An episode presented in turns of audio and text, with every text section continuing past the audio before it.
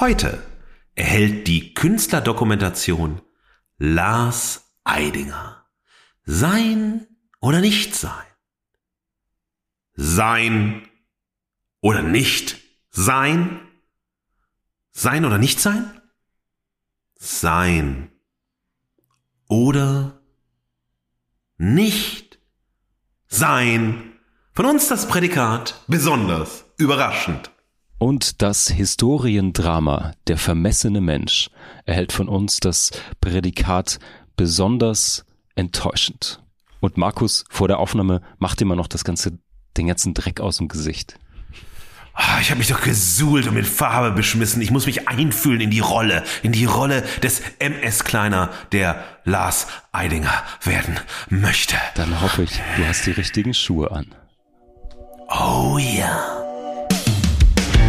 Befindlichkeit schlägt Diskurs. Geschmack schlägt Argumente. Die Gegenwart flottiert in Haltungslosigkeit. In den Bruchstellen der Gegenwart stellen wir uns gemeinsam gegen bedingungslose Verehrung und bedeutungslose Verachtung. In ihrem wöchentlichen Podcast Fugengold vergolden Markus S. Kleiner und Mark T. Süß die Bruchstellen der Gegenwart mit Haltung.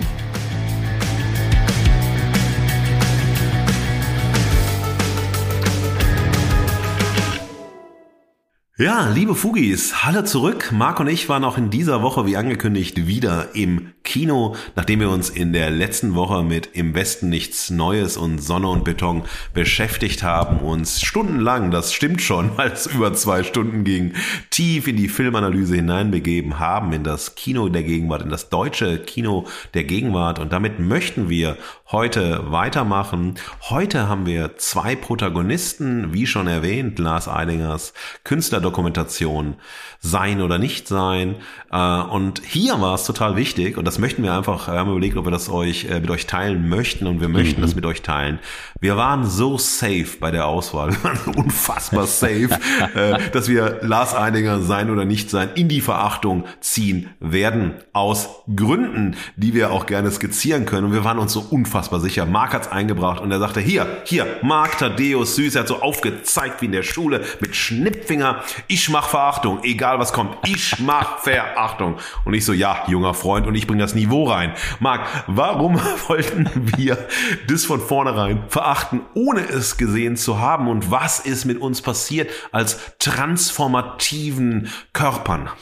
als transformative ähm, Körper auf dieser auf der Bühne dieses Podcasts ähm, ist uns aus Transparentgründen, ich finde das gut. Ich finde, eine Haltung zu entwickeln heißt auch, äh, seine Meinung zu Dingen ändern zu können, wenn man sie Extrem. ernst nimmt und, und äh, ernsthaft hinschaut. Und ich glaube, wir haben beide das ist sozusagen unsere Befindlichkeit an der Stelle, wenn es ja. um Selbstdarstellung geht, wenn es um das Suhlen in den eigenen Befindlichkeiten geht, sozusagen unsere Achillesfersen, beziehungsweise wir teilen uns eine Achillesferse in dem Punkt.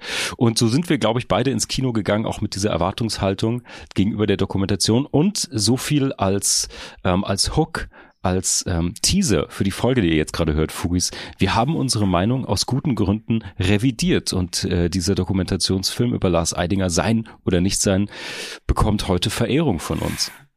Ja, also er hat mich tatsächlich, ich werde nachher, äh, ich darf ja die Verehrung machen und mhm. darf die Gründe vorstellen, aber ich war dermaßen überrascht, deshalb auch das Prädikat äh, besonders überraschend ja. heute, weil ich was ganz anderes erwartet hatte und erstmal von der Art und Weise des Künstlerporträts, auch bei den Kritikpunkten, die ich später entwickeln werde, einfach überzeugt war, dass ich sagte, wenn man ein Künstlerporträt zu einer sehr exzentrischen, aber gleichzeitig auch stillen und befindlichen Persönlichkeit wie Lars Eidinger macht, es kann gar nicht anders sein als so, wie wir es da gesehen haben. Ja.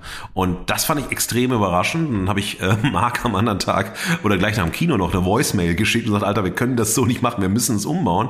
Und ähm, das war auch äh, insofern ganz einfach, weil wir eben eine andere Überraschung hatten, nämlich eine negative Überraschung. Oh ja mit unserem zweiten Film, Der vermessene Mensch. Wir sind mit ganz anderen Erwartungen ins Kino gegangen und sind mit völlig veränderten Erfahrungen wieder aus dem Kino herausgekommen. Und das wollten wir einfach mit euch teilen, weil das so ein wichtiger Moment auch der Selbsterfahrung war. Auch wenn man in so einem Podcast-Game ist und immer schauen muss, jede Woche zwei aktuelle Beispiele rauszusuchen. Man hat natürlich eine Haltung zu Themen, man sucht Themen auch aus, auf die man Lust hat. Ihr merkt das, bei uns ist immer viel Film, Serie, Kunst, Musik. Ja Das ist so äh, eines unserer großen Themen, Pötte, aus denen wir äh, heraus schöpfen.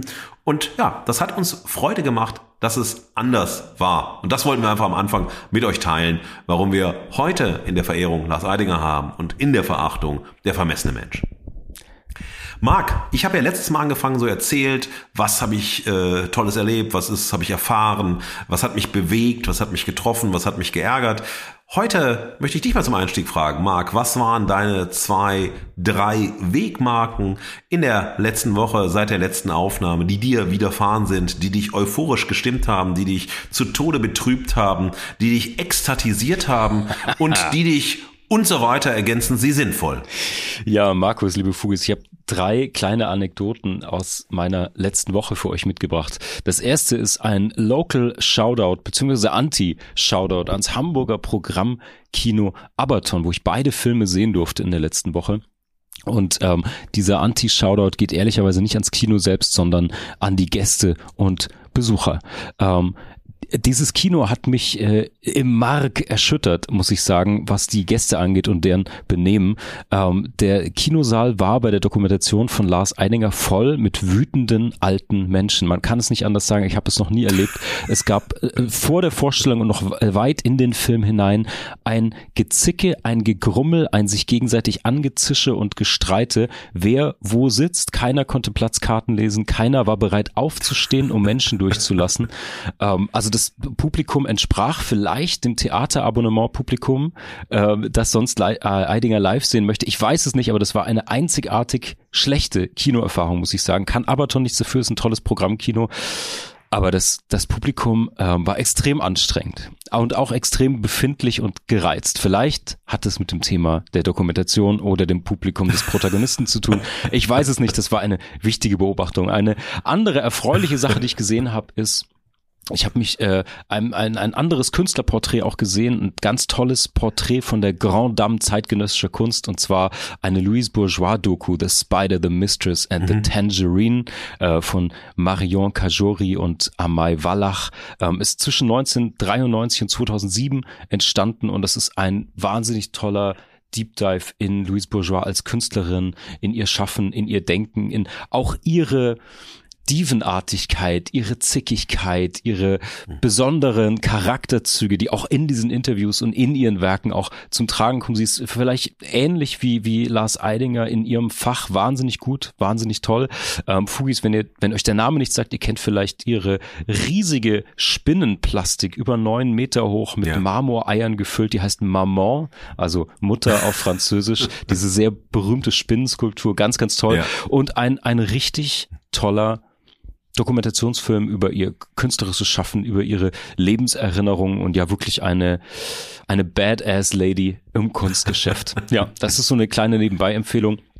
Und äh, für alle Fugis oder dich, die was Neues ausprobieren wollen, ähm, ich habe diese Woche mich einem neuen Instrument gewidmet. Ich weiß nicht, ob dir das was sagt, und zwar okay. der Auto-Harp. Wird manchmal auch Autochord äh, genannt, ist so eine Art Zupfinstrument. Das ist ähnlich einer Zither, also einem kleinen Holzkasten mit Schallloch, der auf dem Boden liegt. Äh, da ja. sind Seiten aufgespannt und äh, das zeichnet sich dadurch aus, dass du Akkorde über Knöpfe drückst. Das ist im Blues, im Country eigentlich sehr bekannt als, als Instrument. Und ja. warum spiele ich das jetzt ehrlicherweise? Also, was heißt, warum habe ich damit rumexperimentiert? Das ist der eigentliche Tipp, warum ich diese Erfahrung teile. Es ist ein, ein Bruch mit, äh, mit Routinen. Ich habe immer das Gefühl, wenn du dein Werkzeug änderst und aus deinen Denkmustern, aus deinem Muscle Memory, aus deinen Routinen rauskommst, dann hörst du siehst du, denkst du irgendwie anders in deinem kreativen Prozess und diesen kleinen, diesen kleinen Insight wollte ich teilen, weil der mir wieder wahnsinnig Freude gemacht hat, statt irgendwie auf der Gitarre rumzuhauen, ähm, mal ein bisschen mit dieser Art Zitter, mit der Autoharp zu spielen. Also Shoutout an dich, an alle Fugis, ähm, mal vielleicht im gleichen Metier bleiben, aber ein anderes Werkzeug benutzen. Das führt zu neuen Ergebnissen, fand ich sehr, sehr spannend.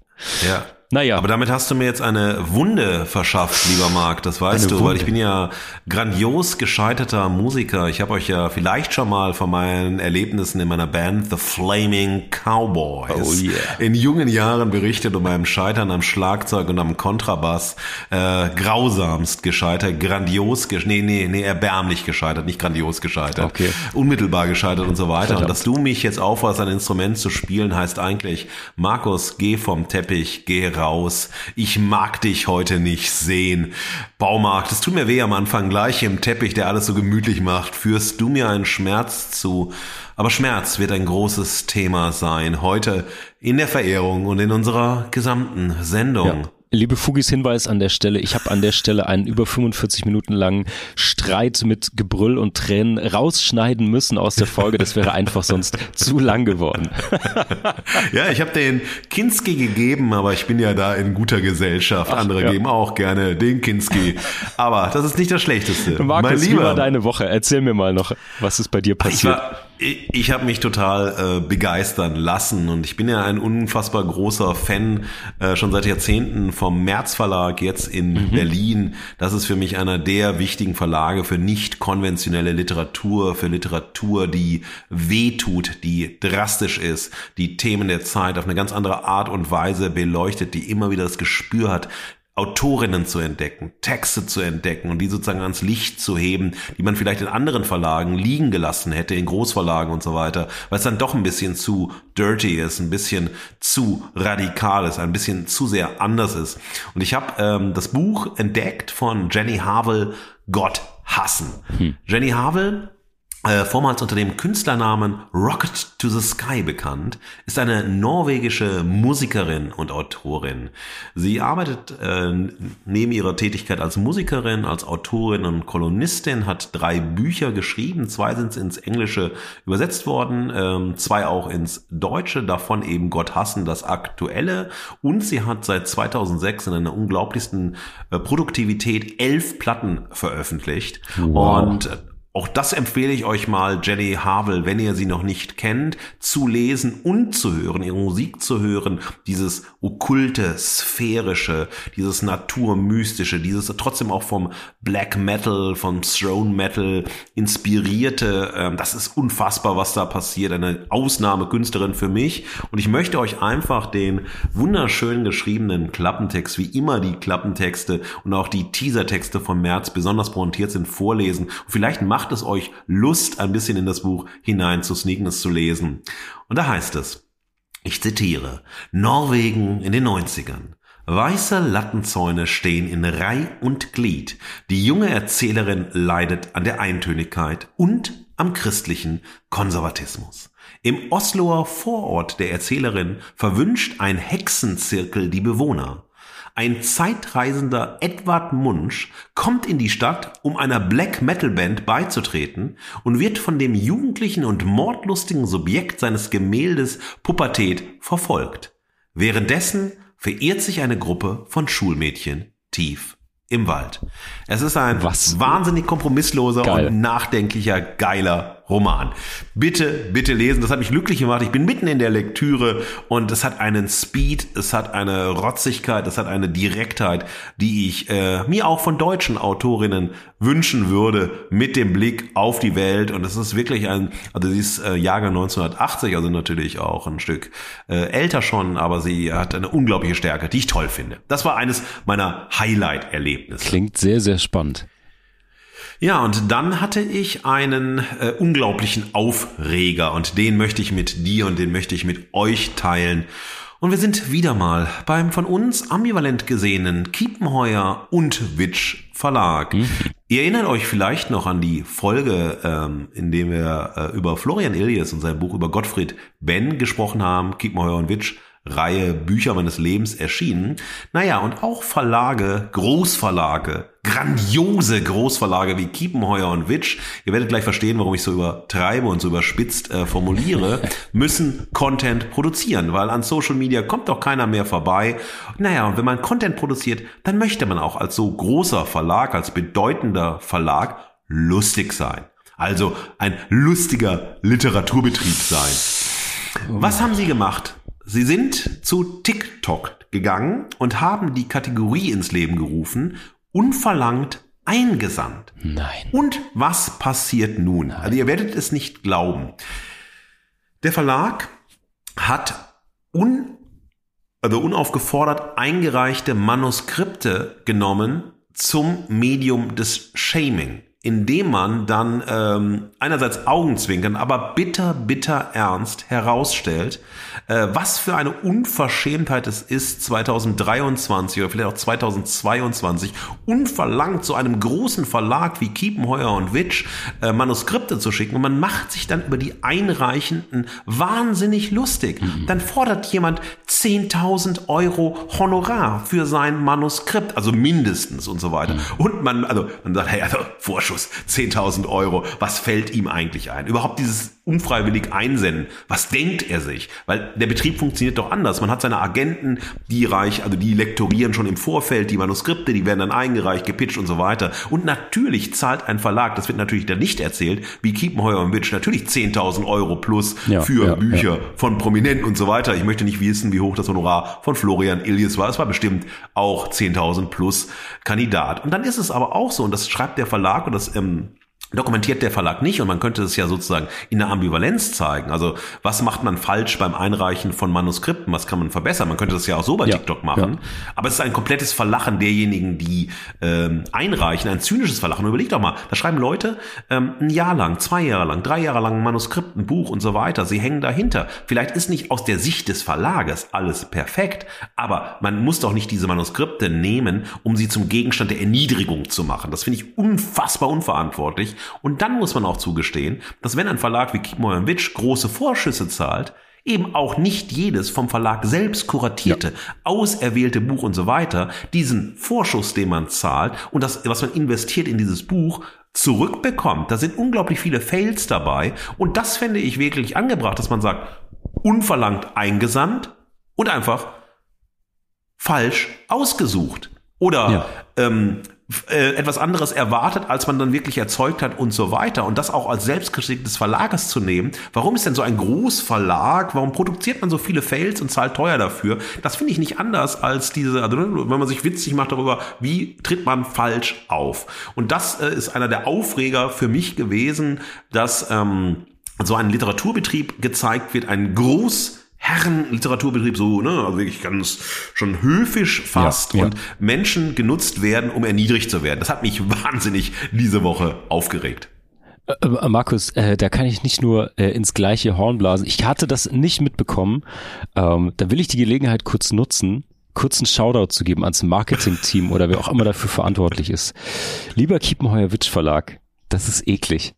Äh, wie unsympathisch ja. ist das denn? Zynisch und dann sich als Kulturelite zu inszenieren, wo man doch eigentlich anbiedernd an den Büchermarkt der Zukunft händeringend einen Kanal wie TikTok ähm, plötzlich bespielt, um eben genau bei der jungen Zielgruppe zu landen. Ich kann mir das nur so erklären, ähm, warum sie dort aufschlagen. Das ist die entsprechende Zielgruppe der BuchkäuferInnen von morgen sozusagen, von heute und auch für die Zukunft. Und äh, eins kann ich prognostizieren, mit der Haltung vermute ich, wird das nichts, äh, vor allen Dingen nicht, wenn ich mir die Verlags- und Bücherlandschaft anschaue, die sowieso äh, wahrscheinlich die goldenen Zeiten gerade nicht erleben, sich dann auch noch elitär und abschätzig über angehende AutorInnen und Leute, die sich wirklich für diesen Markt noch interessieren und sozusagen auf der anderen Seite der Kreativen, nämlich den Nachwuchs bilden, so darüber erhebt und darüber lustig macht. Pfui, pfui, pfui. Wenn ihr mal eine bessere Marketingstrategie braucht, meldet euch bei uns, ne? und ich empfehle auch noch das Spiel, das Kiepenheuer Witch, das wäre doch eine super Marketing-Idee, äh, den Buchhandel klar macht, nur bestimmte Leute dürfen bestimmte Bücher von Kiepenheuer-Witsch kaufen. Man ja. muss einen Ausweis zeigen, man muss ein Führungszeugnis zeigen, man muss irgendwie vielleicht ein Gedicht aufsagen, das man gelernt hat und ja. so. Und dann darf man diese großartigen Bücher alle kaufen. Ähm, ich würde das empfehlen. Ich glaube, das äh, wird den ja. Äh, Buchhandel äh, fördern oder äh, einfach auch mal zeigen, äh, wo die Fehler im System liegen. Und die Fehler sind systemisch und liegen nicht bei den Leuten, die unaufgefordert Manuskripte einreichen. Denn das Recht zu schreiben und die Lust zu schreiben und die Begeisterung zu schreiben und das dann auch bei einem Verlag sehen zu wollen, die steht jedem Einzelnen zu. Arroganz ist eine Wahl und da entscheidet ja. man sich bewusst zu und das kann man auch sein lassen. Ja. Sonderkategorie ab jetzt, Markus, das goldene Pfui der Woche. Das geht diese Woche an Kiwi auf TikTok. Kiemenheuer und Witch, genau. Und wir schicken Ihnen die Audiodatei mit dem goldenen Pfui. Okay, Marc, erzähl den Fugis nochmal, was diese Woche bei uns passiert im Detail und dann müssten wir in die Folge starten, weil ich merke jetzt schon wieder, die Folge wird diesmal drei Stunden. Stay tuned, wir sind bei über 20 Minuten für den Teppich, aber der Teppich ist diesmal auch besonders gemütlich, besonders einladend, besonders zum Unbedingt. hinein ah, drehen, wuchern und so weiter. Und ihr wisst es, wir sind ja beide alte Schauspielschweine, der Marc Thaddeus und ich. Eine Rolle muss sich angeeignet, erobert werden. Man muss die Rolle werden und in dem Falle wollen wir der Teppich werden und deshalb dauert es heute so verdammt lange. So ist es. Liebe Fugis, wir rollen uns vom Vokal Flocati langsam wieder runter, denn heute beschäftigen wir uns erneut mit zwei aktuellen deutschen Kinofilmen. Wir waren wie letzte Woche auch wieder im Kino. Und zwar heute beschäftigen wir uns mit der Künstlerdokumentation Lars Eidinger Sein oder Nicht Sein und dem Historiendrama Der vermessene Mensch. Diese beiden Filme werden von uns im Spannungsfeld von künstlerischer Gegenwart und historischer Grausamkeit, schauspielerischer Autoerotik und kolonialem Wahnsinn, exzessiver Emotionalität und regressiver Apathie, Begabung und Bestimmung, lauter Stille und stumpfer Expressivität, Entschiedenheit und Fahrlässigkeit diskutiert. Wir fragen uns, welche Haltung wir brauchen, um Gegenwartsgenealogien und Vergangenheitsarchäologie durch Kinofilme zugänglich zu machen. Zum Niederknien genial euphorisch ekstatisiert. Ja und danke. Die definitive Verehrung. Ja, liebe Fugis, heute habe ich wieder die große Freude und äh, ja, Ehre, die äh, Verehrung äh, ja, aussprechen zu dürfen, für die Verehrung gerade zu stehen und mich gerade zu machen für die Verehrung. Aber vielleicht muss ich mich auch mehr krumm machen. Lars Eidinger macht sich stark krumm. Er ist ein unglaublich äh, performativer Schauspieler. Er ist ein körperlicher Schauspieler. Er ist ein All-in-Schauspieler. Und ob man das mag oder nicht. Und ihr habt es schon gelernt am Anfang. Marc und ich haben eine Ambivalenz, wenn es um Lars Eidinger geht, also als Medienfigur Lars Eidinger. Weder äh, Marc noch ich kennen Lars Eidinger persönlich und wir reden ja immer über die Medienfigur, über das Schauspielerische, also über das, was wir im Konsum, in der Auseinandersetzung mitbekommen und nicht über die Menschen, hinter den Medienpersönlichkeiten, weil die erschließen sich uns nicht über Medienproduktionen, die erschließen sich uns nicht äh, über einfach das Schauen von Filmen, das Besuchen von Ausstellungen und so weiter. Und das ist eine der vielen Stärken der Dokumentation Lars Eidinger sein oder nicht sein, dass sie einen Punkt so unglaublich deutlich gemacht haben äh, in dieser Dokumentation, also Rainer Holzemer, der Regie, Drehbuch, Kamera gemacht hat, also der diesen Film gemacht hat, der selbst, das werde ich gleich nochmal erzählen, ein absoluter Experte, ein absoluter, wirklich genialer Künstler, Dokumentarfilmer ist oder sich KünstlerInnen annimmt, um sie in Dokumentarfilm nochmal zu einem anderen Leben eben als Künstlerin zu bringen und immer klar zu machen, Egal worüber gesprochen wird, wir dringen niemals zu den Menschen vor. Wir dringen immer dazu vor, wie die KünstlerInnen, die KünstlerInnen geben und die SchauspielerInnen, die SchauspielerInnen spielen oder ihre Schauspielerinnen Figuren spielen und so weiter. Und das ist unglaublich wertvoll. Das ist extrem stark. Und dann sage ich so, okay, also es gibt Brüche natürlich in diesem Vorhaben der Narration, aber so kann ich hinschauen, um nicht wieder über Echtheit, Authentizität und das Menschliche all zu menschliche sprechen zu müssen. Und das ist sozusagen etwas, äh, das mich begeistert hat. Lars Eidinger werden natürlich alle von euch kennen und man kann sich Fragen stellen, ist er der größte Schauspieler seiner Generation oder einfach nur ein gottverdammter nerviger Schaumschläger?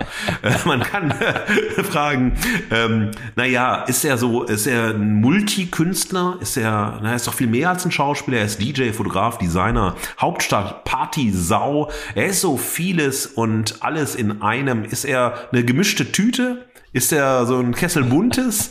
Äh, oder ist er einfach nur der eine, der nicht eins werden kann, um beim nicht eins werden zu werden, nämlich eins zu werden, sich selbst zu werden? Ihr merkt, es wird philosophisch, es wird dialektisch, aber dieser Film fordert mich zu vielen Sprachspielen heraus. Naja, ich habe schon gesagt, Rainer Holzemer steht für diesen Dokumentarfilm. Ähm, ich würde euch empfehlen, wenn ihr möchtet, schaut mal auf die Seite von äh, Rainer Holzemer. Ihr kennt vielleicht einige seiner Künstlerporträts, aber schaut da sehr genau hin. Es sind großartige Arbeiten, auch ganz andere äh, Wege teilweise, Künstlerbiografien zu inszenieren. Wir hatten ja über Daniel Richter gesprochen und äh, über seine Künstlerdokumentation, die wir ja auch ähm, verehrt haben und gesehen haben, wie geht man hier mit dem Künstler Daniel Richter, mit seinem Werk, mit seinem Werden und so weiter um. Es ist ein komplett anderer Zugang. Es ist äh, eine ganz andere Perspektive, mit Lars Eidinger umzugehen. Äh, beides fanden wir sehr gelungen. Mich hat ähm, die Dokumentation zu Lars Eidinger mehr abgeholt und mehr erreicht. Ich werde euch gleich vorstellen, warum das so ist. Ich finde immer noch die Daniel Richter Dokumentation auch sehr stark, aber ähm, die Herangehensweise, die Perspektivierung und der Metatext waren ganz, ganz andere, aber auch die Fallen, in die Rainer Holzemer Lars Eidinger gehetzt hat und die Fallen, die sich Lars Eidinger selbst gestellt ja, hat. Ja. Und diese Dialektik und diesen Zusammenhang finde ich ähm, einfach äußerst spannend. Und Rainer Holzemer ging es darum, Lars Eidingers Arbeitsweise zu zeigen. Ja, man setzt also an mit den ähm, Proben zu Jedermann, Salzburger Festspiele. Man wird mitgenommen äh, an die Schauspielbühne, an die Schauspielschule. Man spricht auch mit Ostermeier, seinem großen Ziehvater, ja, warum er überhaupt in der Schaubühne gelandet ist und so weiter. Man hat äh, Juliette Binoche, ähm, Olivier Assayas und so weiter. Man ein paar Personen, die auch immer noch mal erklären, was los ist mit Lars Eidinger. Darum geht's halt, also ihn näher zu bringen, sein Schauspiel näher zu bringen, aber auch etwas über die Welt des Theaters und des Filmemachens selbst zu zeigen. Also diese, es ist wirklich dieser Versuch, sehr nah zu kommen, sehr nah zu kommen an das, was sozusagen äh, immer wieder so der Ausnahmekünstler Lars Eidinger ist. Weil das ist so ein Narrativ, das sich durchzieht, egal wie man dieses Ausnahme-Schauspieler sein dann beschreibt schreibt und füllt, aber er ist einfach jemand, der in seiner Zeit und über seine Zeit hinaus weist. Ja, also es ist sozusagen niemand, der in irgendeiner Form vergleichen werden soll mit, der irgendwie überhaupt eine Vergleichsebene gibt, sondern er ist outstanding, er ist solitär und das macht natürlich ganz besondere Dinge. Ähm, der hat äh, sozusagen nicht, es wird immer wieder mit Klaus Kinski verglichen. Das ist natürlich ein komplett schräger Vergleich. Das spielt auf keiner der Ebenen irgendeine Rolle. Das ist auch, äh, ich werde gleich drauf kommen, einer der Schreianfälle von Lars Eidinger bei Proben zu jedermann. Da war sofort der Kinski-Vergleich da. Das ist alles schlapper Scheißdreck. Lars Eidinger und Klaus Kinski verbindet gar nichts, also überhaupt nichts. Ja. Also ganz und gar nichts, noch nicht mal ihr Schauspieler sein. Rainer Holzemer sagt selbst im, äh, bei Instagram und auf seiner Webseite, ich möchte das mal zitieren, was er vom Film will, was er vom Film zeigen möchte. Auch diese Stimme möchte ich hier einleitend einbringen. Äh, ich zitiere Rainer Holzemer. Lars gewährte mir uneingeschränkten Zugang. So konnte ich sein schauspielerisches Talent aus nächster Nähe erleben und beobachten. Meiner Meinung nach ist er nicht nur einer der begabtesten zeitgenössischen Schauspieler, sondern auch sehr bewusst und reflektiert. Angetrieben von seinem Ehrgeiz, immer sein Bestes zu geben, aber gleichzeitig auch ein Mensch zu bleiben. Und hier möchte ich hineingehen, also äh, es sind zwei Spuren, die gelegt werden, die, naja, ähm, auch mal ins Gegenteil von dem Intendierten führen. Dieses sehr bewusst und sehr reflektiert sein tritt immer wieder in den Vordergrund, weil Lars Eidinger permanent erklärt, wer Lars Eidinger ist. Und nun ist Lars Eidinger oder jede Künstlerin die schlechteste Person zu erklären, wer man ist. Das heißt, das ist, kennt ihr selbst so. Es gibt diese furchtbaren Vorstellungsgeschichten. Also sag doch mal, wer du bist. Was zeichnet dich aus? Sag mal in drei Worten, wer du bist. Sag mal in drei Sätzen und so weiter. Und dieses sich selbst vorstellen müssen ist Pain in the Ass für jeden, auch wenn man geübter Sprecher ist, wenn man auch natürlich ein performatives Talent hat und so weiter. Man passt seine Vorstellung immer an die Kontexte an, in denen man sich gerade befindet. Und das Moment dann wirklich mal die ähm, Scharnier hochzuziehen, den Blick so auf die Hinterbühne zu lassen, naja, das braucht andere Kontexte. Und insofern ist diese permanente Selbsterklärung etwas, naja, kontraproduktives und führt dann auch zu bestimmten Ermüdungserscheinungen beziehungsweise zu, naja, Irritationen in der eigentlichen Narration. Und das Zweite, was wir haben, der Film möchte unbedingt menscheln. Er möchte so mhm. wahnsinnig menscheln. Und menscheln bedeutet hier eins, Mann sein. Also hier sind wir wieder in einer sehr hohen Form der Heteronormativität ja. und auch von dem, was Männlichkeit bedeutet, was Mann sein bedeutet, was Mann sein kann. Also Mensch sein heißt Mann sein und der richtige Mann Es wird wirklich verhandelt auch, natürlich nicht, also der richtige Mann ist nicht in dem Sinne, aber es geht darauf hin, ist der Mann, der sensibel ist, der sich von der Welt treffen lässt und vor allem eins, Crimea River, permanent weint, also seine Emotionalität nach außen kolportiert. Und ja. das ist Menschsein. Und diese beiden Aspekte, die Rainer Holzmer hier vorstellt, naja, die spielen sozusagen das Gegenteil, den äh, Advocato Diaboli, äh, in dem Kontext, äh, dass sozusagen genau das, was intendiert werden will, den beiden dann auf die Füße fällt. Wir haben ein unglaublich großes Medienecho. Das war da. Es gibt kaum Kritik. Ja, Süddeutsche Zeitung, Christine Dössel, Zitat, Ego-Shooter mit Gefühl. ähm, okay. ähm, Stuttgarter Zeitung, Katrin Waldo schreibt, Zitat, der Anti-Coole. Und das passt auch ganz wunderbar zum Film, denn Lars Eidinger selbst sagt, und diese Schlagzeilen hätten dann auch von Lars Eidinger kommen können. Ich zitiere Lars Eidinger, wie er sozusagen selbst im Film sich einordnet. Zitat Lars Eidinger. Ich will, dass mich alles trifft und bewegt und berührt. Ja. Und dazu kommt dieses Narrativ des permanent Missverstandenen. Ja.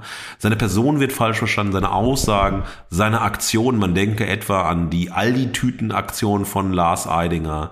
Niemand möchte sozusagen dann ähm, erfahren, wie er es wirklich sieht, wobei natürlich auch Lars Eidinger kapieren muss. Es geht nicht darum, was er will oder was er intendiert und so weiter. Das ist die Rezeption der Menschen, die das mhm. wahrnehmen und die kann Lars Eidinger nicht bestimmen, indem er sagt, ich hab's aber so gemeint, ich habe es ganz anders gemeint. Das kann er dann sagen. Aber das löscht die Reaktion nicht aus. Ja. Und das ist sozusagen dieser Fokus, der auch sehr deutlich wird. Für mich ist Lars Eidinger, und das ist im Film sehr deutlich geworden, der einsamste Mensch, den ich kenne, weil er ist permanent auf sich selbst verwiesen, verweist permanent auf sich und alles, was eine, naja, Negation seines Selbst ist, ist automatisch Verletzung, ist automatisch ein, ein, ein ja, berührt werden, ein negatives berührt ja. werden und da muss geweint werden. Aber er vergisst dabei, ähm, dass die Welt nicht sein Dauerpublikum ist, die bei einer Theatervorführung klatschen und johlen und schreien, sondern die Welt ist die Welt und das ist eben nicht Lars Eidinger. Und die sagt halt, scheiß auf deine Aldi-Tüten-Aktion, die war Dreck. Und du kannst erklären, was du willst. Es war Dreck, dass du dich vor ähm, wohnungslose Menschen stellst, ja, die in äh, wirklich Elend leben und dich fotografieren lässt. Auf was willst du hinweisen? Also die nachgehende Erklärung funktioniert nicht. Ja. Und er fühlt sich immer missverstanden. Und dann zitiere ich ihn nochmal, ähm, wenn Leute dann sagen, dass sie nicht verstehen, dass mich manches kränkt und ich darüber stehen sollte, also ich stehe über überhaupt gar nichts drüber. Das widerspricht meinem Verständnis von meinem Dasein. Ich möchte über überhaupt nichts drüber stehen. Ich will auch nicht, dass mir irgendetwas egal ist. Ich will, dass mich alles trifft und bewegt und berührt. Ich glaube, ansonsten hat man verloren als Schauspieler wahrscheinlich sogar als Mensch. Und das sagt er während einer Autofahrt.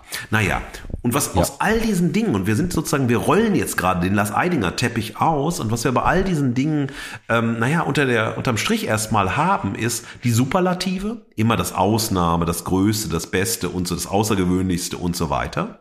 Wir haben die Politik der Intimität, also es ist ein, ein Nahkommen. Wir haben sehr viele Nahaufnahmen. Wir haben sehr viele Momente, wo wirklich geweint wird in die Kamera hinein, ähm, wo äh, eine Verzweiflung da ist, wo eine Erschöpfung da ist, wo eine hohe Intensität da ist, ein, ein Rausch des Spielens da ist.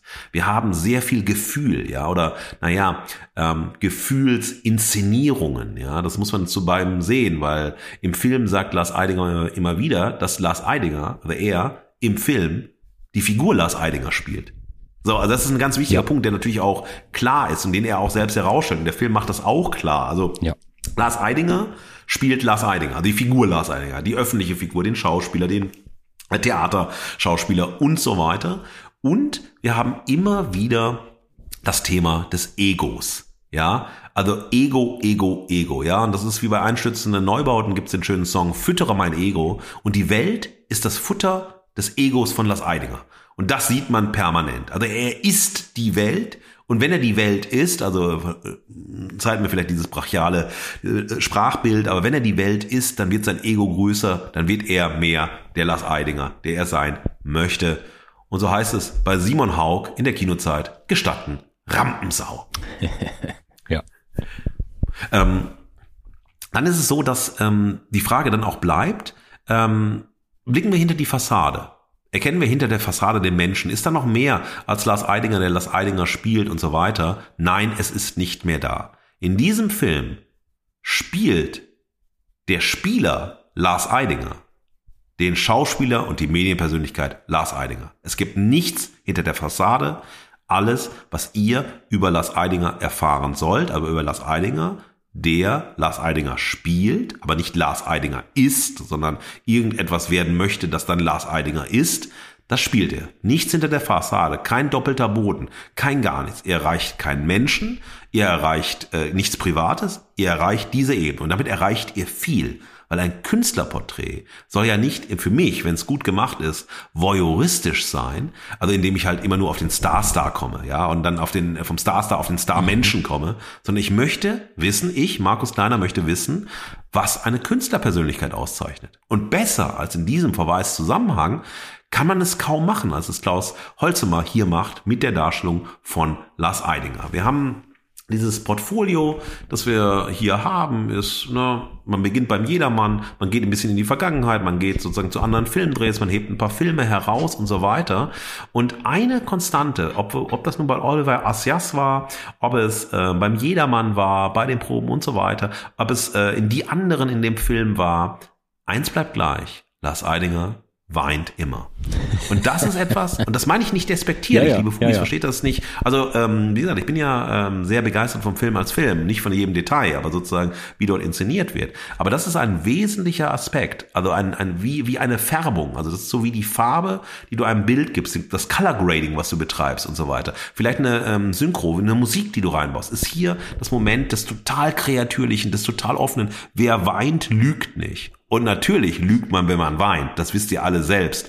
Und man kann lügen, wenn man weint, so, ja. Oder man kann auch, natürlich als Schauspielerin, lernst du zu weinen. Du musst das Weinen abrufen. Du musst die Trauer abrufen können. Du musst die Wut, du musst die Erregung, du musst alles abrufen können in Sekunden, Momenten. Insofern ist das Weinen hier nicht der Weg der Wahrheit zu Lars Eidinger, sondern das Weinen ist eben ein wesentliches Narrativ um eine Form von Emotionalität, Verletzlichkeit, aber eben auch äh, sensitiver Männlichkeit zu inszenieren.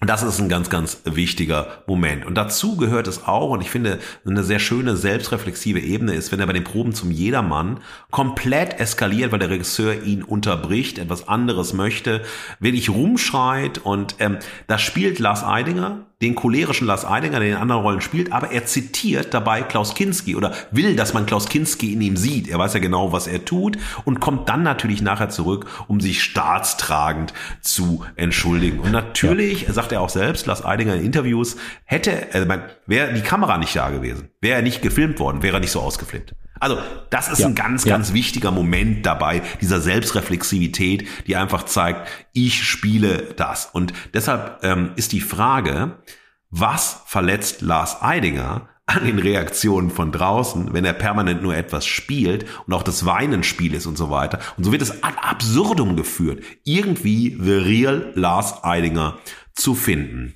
Das ist die große Stärke von äh, Rainer Holzemer, dass er diese unglaubliche Gabe hat, immer im richtigen Moment zu drehen. Dass er wirklich Momente herausgreift, Aspekte nimmt, die wirklich genau auf den Punkt treffen, ähm, was gerade sozusagen der Kern der Situation ist. Und das sozusagen im Schnitt vollendet, das finde ich herausragend. Das ist auch, wenn er sozusagen nochmal dann beim Hamlet spielt, dieses Tourette-Syndrom, was er nimmt, ja, oder diesen Oberfiesling Richard den Dritten. Das sind ja wirklich Rollen, ich habe das äh, auch gesehen im Schauspiel. Ich war natürlich, das, das nimmt dich mit, wenn dich jemand also äh, mit Tourette-Syndrom spielt. Hamlet mit Tourette-Syndrom, das ist eine der genialsten Ideen, ja. sozusagen sowas umzusetzen. Auch diese Kreatürlichkeit, die er so unglaublich perfekt spielt. Also ich kenne ganz wenige Schauspielerinnen, die in dieser Form des Einsatzes des Körpers mhm. so stark sind wie Lars Eidinger. Ob man es mag oder nicht mag, ist egal. Aber auch so stolz sind, permanent den Körper zu zeigen.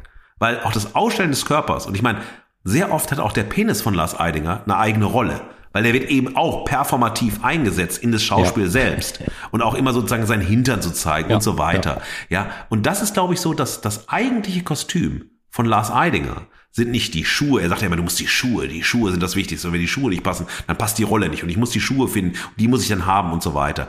Ähm, aber das Eigentliche ist, bei auch jedem, ne, wenn er sich so zum ähm, deformierten, äh, zur deformierten Rolle macht, körperlich deformierten Rolle macht, letztendlich ist das eigentliche Kostüm von Lars Eidinger die Nacktheit, weil die Nacktheit eben genau das zeigt, eine Verletzlichkeit, eine Echtheit, eine Kreatürlichkeit, eine Genialität, ein Nahlassen, eine Intimität und so weiter. Und all das was ihn sozusagen im Schauspiel auszeichnet, das zeigt sozusagen der Einsatz des Körperlichen und die klare Performance des Körperlichen. Und deshalb ist das sozusagen das Nacktsein, die stärkste Rüstung, die Lars Eidinger hat gegen all das, was durch die Welt auf ihn einprasselt. Schön, und ähm, schön. Ja, und, äh, weißt du, und, und ich, äh, dann hat er die, genau diese Metatexte, weißt du, diese Metatextaussagen im Film selbst, auch wieder Zitat Lars Eidinger, ich werd auf der Bühne ich selbst. Und das ist sozusagen der Aspekt, also dieses, ähm, er wird zu sich selbst eben nicht als Mensch, sondern als äh, Lars Eidinger, der Schauspieler. Aber vielleicht ist es genau das, was er möchte. Er möchte sich transformieren als Mensch, als Alltagsmensch, als Ehemann, als Vater und so weiter. Vielleicht möchte er nur Lars Eidinger, der Schauspieler sein und nicht mehr und nicht weniger oder das, was er sich imaginiert von Lars Eidinger als Schauspieler. Das ist mein erster Zugang und deshalb lautet mein erstes Motto für die Verehrung. Und ähm, ich bin sehr gespannt auf euer Feedback, liebe Fugis, weil diese Verehrung auch mit den dialektischen Punkten, die ich rausnehme, mhm. manche Sachen, die ich auch ne, vielleicht kritisch hervorhebe oder so weiter, ist trotzdem äh, Gegenstand einer großen Verehrung für diesen Film, ist sozusagen mein erstes Motto, das diesen Komplex zusammenfassen soll. Lars Eidinger ist die Verkörperung performativer Autoerotik. Weil Lars Eidinger permanent mit sich selbst Sex hat, vor der Kamera, beim Spielen und so weiter, um den Lars Eidinger zu zeugen, den Lars Eidinger sein möchte. Und das ist mein erster Zugang, mein erstes Motto, meine erste Haltung und so weiter. Ich habe einen zweiten Zugang gewählt. Ich weiß nicht, ob Marc rein möchte hier äh, oder ob du es noch weiter fließen lassen Nein, möchtest. Ich, ich möchte auch diesen zweiten Akt ohne Pause genießen, Markus. Ich habe meine äh, Gedanken und Notizen äh, für mein Feedback dazu gesammelt für später. Geil. Ich habe wieder, liebe Fugis, ihr könnt es nicht sehen, mein Schaubühnenbuch. Ich lese nie mein Notizbuch genommen. Das begleitet uns jetzt durch ähm, die einzelnen Folgen nach unserer Winters, äh, Winterpause. Naja, und es ist irgendwie verrückt. Das ist äh, Magik. Ich weiß nicht, äh, ich hätte es gerne inszeniert, aber es ist, es ist so, ja. äh, die schwarze Seite, Trennseite heißt, erzähl mir alles ganz genau. ja, mal, ja, ja, und äh, ich weiß nicht, und ich werde es euch weiter ganz, ganz genau erzählen. Diesmal ende ich nicht mit meinem Motto, sondern ich starte mit meinem äh, zweiten Motto. Das ist etwas länger und das ist natürlich wem gewidmet Lars Eidinger ein Denkstück in einem Akt in äh, wenigen Sätzen, vielleicht etwas, was Lars Eidinger auch spielen kann, äh, in einer, ne, auf der Schaubühne in irgendwelchen Kellern und so weiter. Er ist ja begeistert worden ganz früh von Ficken und Shoppen äh, von Thomas Ostermeier, diesem genialen Stück Ende der 90er. Und die, das Motto Nummer zwei der Verehrung lautet, lieber Lars Eidinger, lieber Rainer Holzimmer, ich zitiere mich selbst. Auch Lars Eidinger zitiert sich oft selbst. Ich möchte mich dieser auch selbst zitieren. Notiert habe ich am gestrigen Abend. Äh, die Rolle seines Lebens ist das Ich suchen und Ich sein. Einsamer nie als im Ich. Das ist Lars Eidinger. Als Lars Eidinger. Wenn er Lars Eidinger spielt. Um Lars Eidinger zu entkommen. Um trotzdem immer bei Lars Eidinger anzukommen. Von Rolle zu Rolle, von Bühne zu Bühne, von Medienauftritt zu Medienauftritt. Das ist mein zweites Motto. Ein, ein äh, Poesie im Motto 2, fantastisch. Ich schreibe es auch gerne ins äh, Poesiealbum von Lars Eidinger oder auf seinen Körper. Das würde besser passen. Mhm. Ich möchte es ein bisschen entwickeln, wenn ich darf. also, wir sehen Lars Eidinger in der Dokumentation als Lars Eidinger, der als Schauspieler Rollen spielt um sich als Mensch zu finden. Der Schauspieler ist, um sich im Schauspiel, also in der Flucht vor sich als Mensch, selbst mit sich identifizieren zu können. Und das ist sozusagen der Move und das ist ein unglaublich komplexer Move. Das ist ein Move, der sozusagen auch eine andere Ebene einzieht, in der Ebene von äh, Schauspiel. Das ist sozusagen ein Meta-Schauspiel, ein Meta-Reflex im Schauspielen selbst. Also hier ist Lars Eidinger, was Lars Eidinger besonders auszeichnet und was auch der Film besonders deutlich herausfindet. Und das finde ich hat bei Daniel Richter überhaupt, das spielt, solche Ebenen spielen bei Daniel Richter überhaupt keine Rolle. Diese Tiefe. Ja, und diese Tiefe sagt, immer wenn Lars Eidinger spielt, spielt er doppelt. Er spielt diese Suche, sich mit sich zu identifizieren, wie ich es gerade beschrieben habe, und er spielt die Rolle. Und die Rolle eignet er sich selbst an. Das ist ein ganz, ganz wesentlicher Punkt. Und im Zentrum steht immer bei Lars Eidinger das Künstler-Ich. Es geht niemals um ein Wir, es geht niemals um einen Dialog. Die ZuschauerInnen sind seine Spiegel, die auf das Ich in seinen Rollen und Facetten zurückspiegeln sich, äh, sozusagen in denen sich das Ich sehen und spiegeln kann. Sie sind niemals gleichberechtigt. Lars Eidinger ist niemals im Dialog mit den Zuschauerinnen und dem Publikum. Er braucht die Zuschauerinnen und das Publikum nur, um permanent diese Reflexionsleistung zum Künstler-Ich hinzubekommen. Und das ist ein ganz wesentlicher Aspekt von Lars Eidinger, von seinem Spiel und so weiter. Und ähm, wenn dieses Publikum nicht anwesend ist, muss er sich ein Publikum imaginieren. Und das wird außerhalb des Theaters und außerhalb der Filme unglaublich problematisch, weil dann bricht es ein. Ja. Denn ähm, das Ich-Wollen, ja, also das Publikum als Spiegel des Ich-Wollens, fängt an, etwa in einer Talkshow oder wenn jetzt der Film vorgestellt wird und so weiter, frei zu flottieren. Dann gibt es Kritik, dann gibt es Schmähungen, dann gibt es äh, ein Nein sagen zum Ich-Wollen von Lars Eidinger und so weiter. Die Welt bricht in Lars Eidinger ein und das ist äh, funktioniert nicht mehr. Und dann fängt er an zu stolpern ja, zu rutschen. Das ist so slippery when, when wet, ja. Also, ne, John Bon Jovi, schlimmer Titel, ich tut mir leid, dass ich jetzt zitieren musste. Aber genau das ist, man rutscht sozusagen aus. Auf der Welt rutscht Lars Eidinger aus und stolpert und äh, fällt hin und es tut weh, weil es nicht sozusagen diesen Spiegeleffekt hat, indem man sich einfach nur spiegeln kann, vielleicht verbrennen kann, vielleicht vor den Spiegel rennen kann, weil man sich selber so liebt und so haben möchte und so weiter. Und äh, das ist extrem interessant, dass es da äh, an dieser Ebene bricht. Und dann bricht es auf einer zweiten Ebene, nämlich in der Umkehrsituation. Es gibt ähm, die Geschichte mit Thomas Ostermeier. Also wo er sagt, also Thomas Ostermeier hat mich so hart begeistert, ich wollte unbedingt zur Schauspielbühne. Thomas Ostermeier hat gesagt, ey, du bist ein guter Schauspieler, aber du bist auch ein geiler DJ. Diese Doppelkombination stelle ich ein und so weiter. Und dann ähm, kommt dann etwas so ich finde diese, diese Gespräche und diese Perspektivierungen immer wahnsinnig schwierig, wenn jemand sagt, ja, das ist eine Vaterfigur für mich. Und ich arbeite mich sozusagen mhm. an einer zweiten Vaterfigur ab und so weiter. Und dann Ostermeier sagt, ah, ich wäre lieber der große Bruder. Aber in diesen familiären Kontexten, in diesen hierarchischen, in diesen ah, sehr, sehr äh, schwierigen Konstellationen zu denken, finde ich extrem problematisch. Das ist immer so diese Herr- und Knecht-Metapher, ja, ja. die wir von Hegel her kennen. Und dann sagt äh, Ostermeier, ich spüre, und ich meine, wir reden über Lars Eidinger, der ist drei Jahre jünger als ich, der ist 47, ich werde 50, ja. Da löst sich jemand von seinem Vater, der unwesentlich älter ist als Lars Eidinger, ja. Und, der, und das schmerzt Thomas Ostermeier, das schmerzt, also Lars Eidinger braucht das. Und dann ist es so, dass diese Umkippfigur, ja, loszugehen, ich bin jemand, der zwar selbstbestimmt spielt, aber immer einen Regisseur hat und dann im besten Falle jemanden wie Thomas Ostermeier, weil der holt das Beste aus ihm raus, macht ihm zu sich und ähm, Lars Eidinger hilft Thomas Ostermeier besonders starke äh, Produktionen zu machen. Also dieses Umkehrverhältnis löst sich auf an einem einzigen Punkt, nämlich äh, wenn Lars Eidinger DJ wird. Dann übernimmt er die Regie und ja, lässt ja. die Puppen tanzen, lässt die Menschen tanzen. Und in dem Moment dreht es sich um und er ist hier der Regisseur er gibt an, wo es lang geht und so weiter, ja. Und das ist ein ganz, ganz wesentlicher Punkt im Film, der, äh, sagen, zu beachten ist. Und dann gibt es immer auch Brüche. Ein anderer Bruch ähm, ist, wenn er auf der äh, Berlinale Pressekonferenz, die viel kritisierte, die Krokodilstränen und so weiter, wo er anfängt, so bei der Filmvorstellung, Teil der Jury, dann trägt er eine Prada Bolotai. Eine Prada Bolotai zu ja. tragen alter Schwede. Also eben schon so ein, also irgendwas, wo Prada draufsteht, zu tragen, so ein Big Branding. Darüber kann man ästhetisch diskutieren. Das ist aber Geschmackssache. Das ist mein Geschmack. Also liebe Fugis, bitte. Ja, aber lass einige, wir reden gerne mal über Bolo-Ties. Ich helfe gerne bei der Auseinandersetzung mit der Bolo-Tie. ähm, aber da sollte niemals Prada draufstehen. Ob man sie überhaupt tragen sollte, aus dem Aspekt der kulturellen Aneignung, ist noch ein ganz anderes Thema.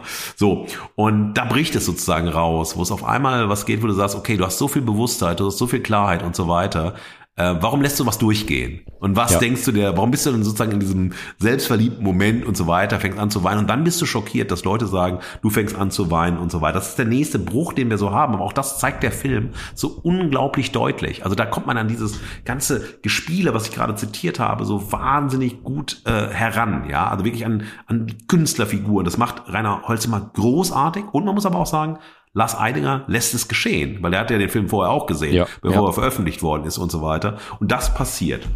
Was mir übrig bleibt, das ist das Fazit meiner Verehrung. Ich hoffe und ich wünsche Lars Eidinger, dass er endlich Lars Eidinger wird, damit sein Schauspieltalent und seine große Schauspielkunst sich entwickeln kann. Lars Eidinger ist seit einigen Jahren für mich stehen geblieben. Er geht einfach nicht weiter, weil er permanent im Kreis läuft. Und ich würde Lars Eidinger wünschen, dass er den Kreis verlassen kann, den er sich selbst gezogen hat, in den er sich selbst jeden Tag von neuem zwingt, um dieses große Talent und diese große Schauspielkunst, die er hat, wieder frei flottieren lassen zu können. Halleluja, Amen und Verehrung für den Künstlerdokumentationsfilm Lars Eidinger. Sein. Und vielleicht kommt auch noch mehr sein. Und Vorhang. Markus, oh, wie schön. Danke für diese ausführliche Verehrung und diese vielen, vielen, vielen spannenden Ebenen, die du jetzt alles schon aufgewirbelt, in die Luft geworfen und äh, eingeordnet hast. Ich finde, das zeichnet ziemlich gut nach, ähm, weshalb ich auch die Verehrung teile, was für mich diese große, große Überraschung, äh, Überraschung war. Ich, wie gesagt, vielleicht zur Einordnung, wie ich mich dem Film genähert habe, wir haben es im Intro ja schon erwähnt.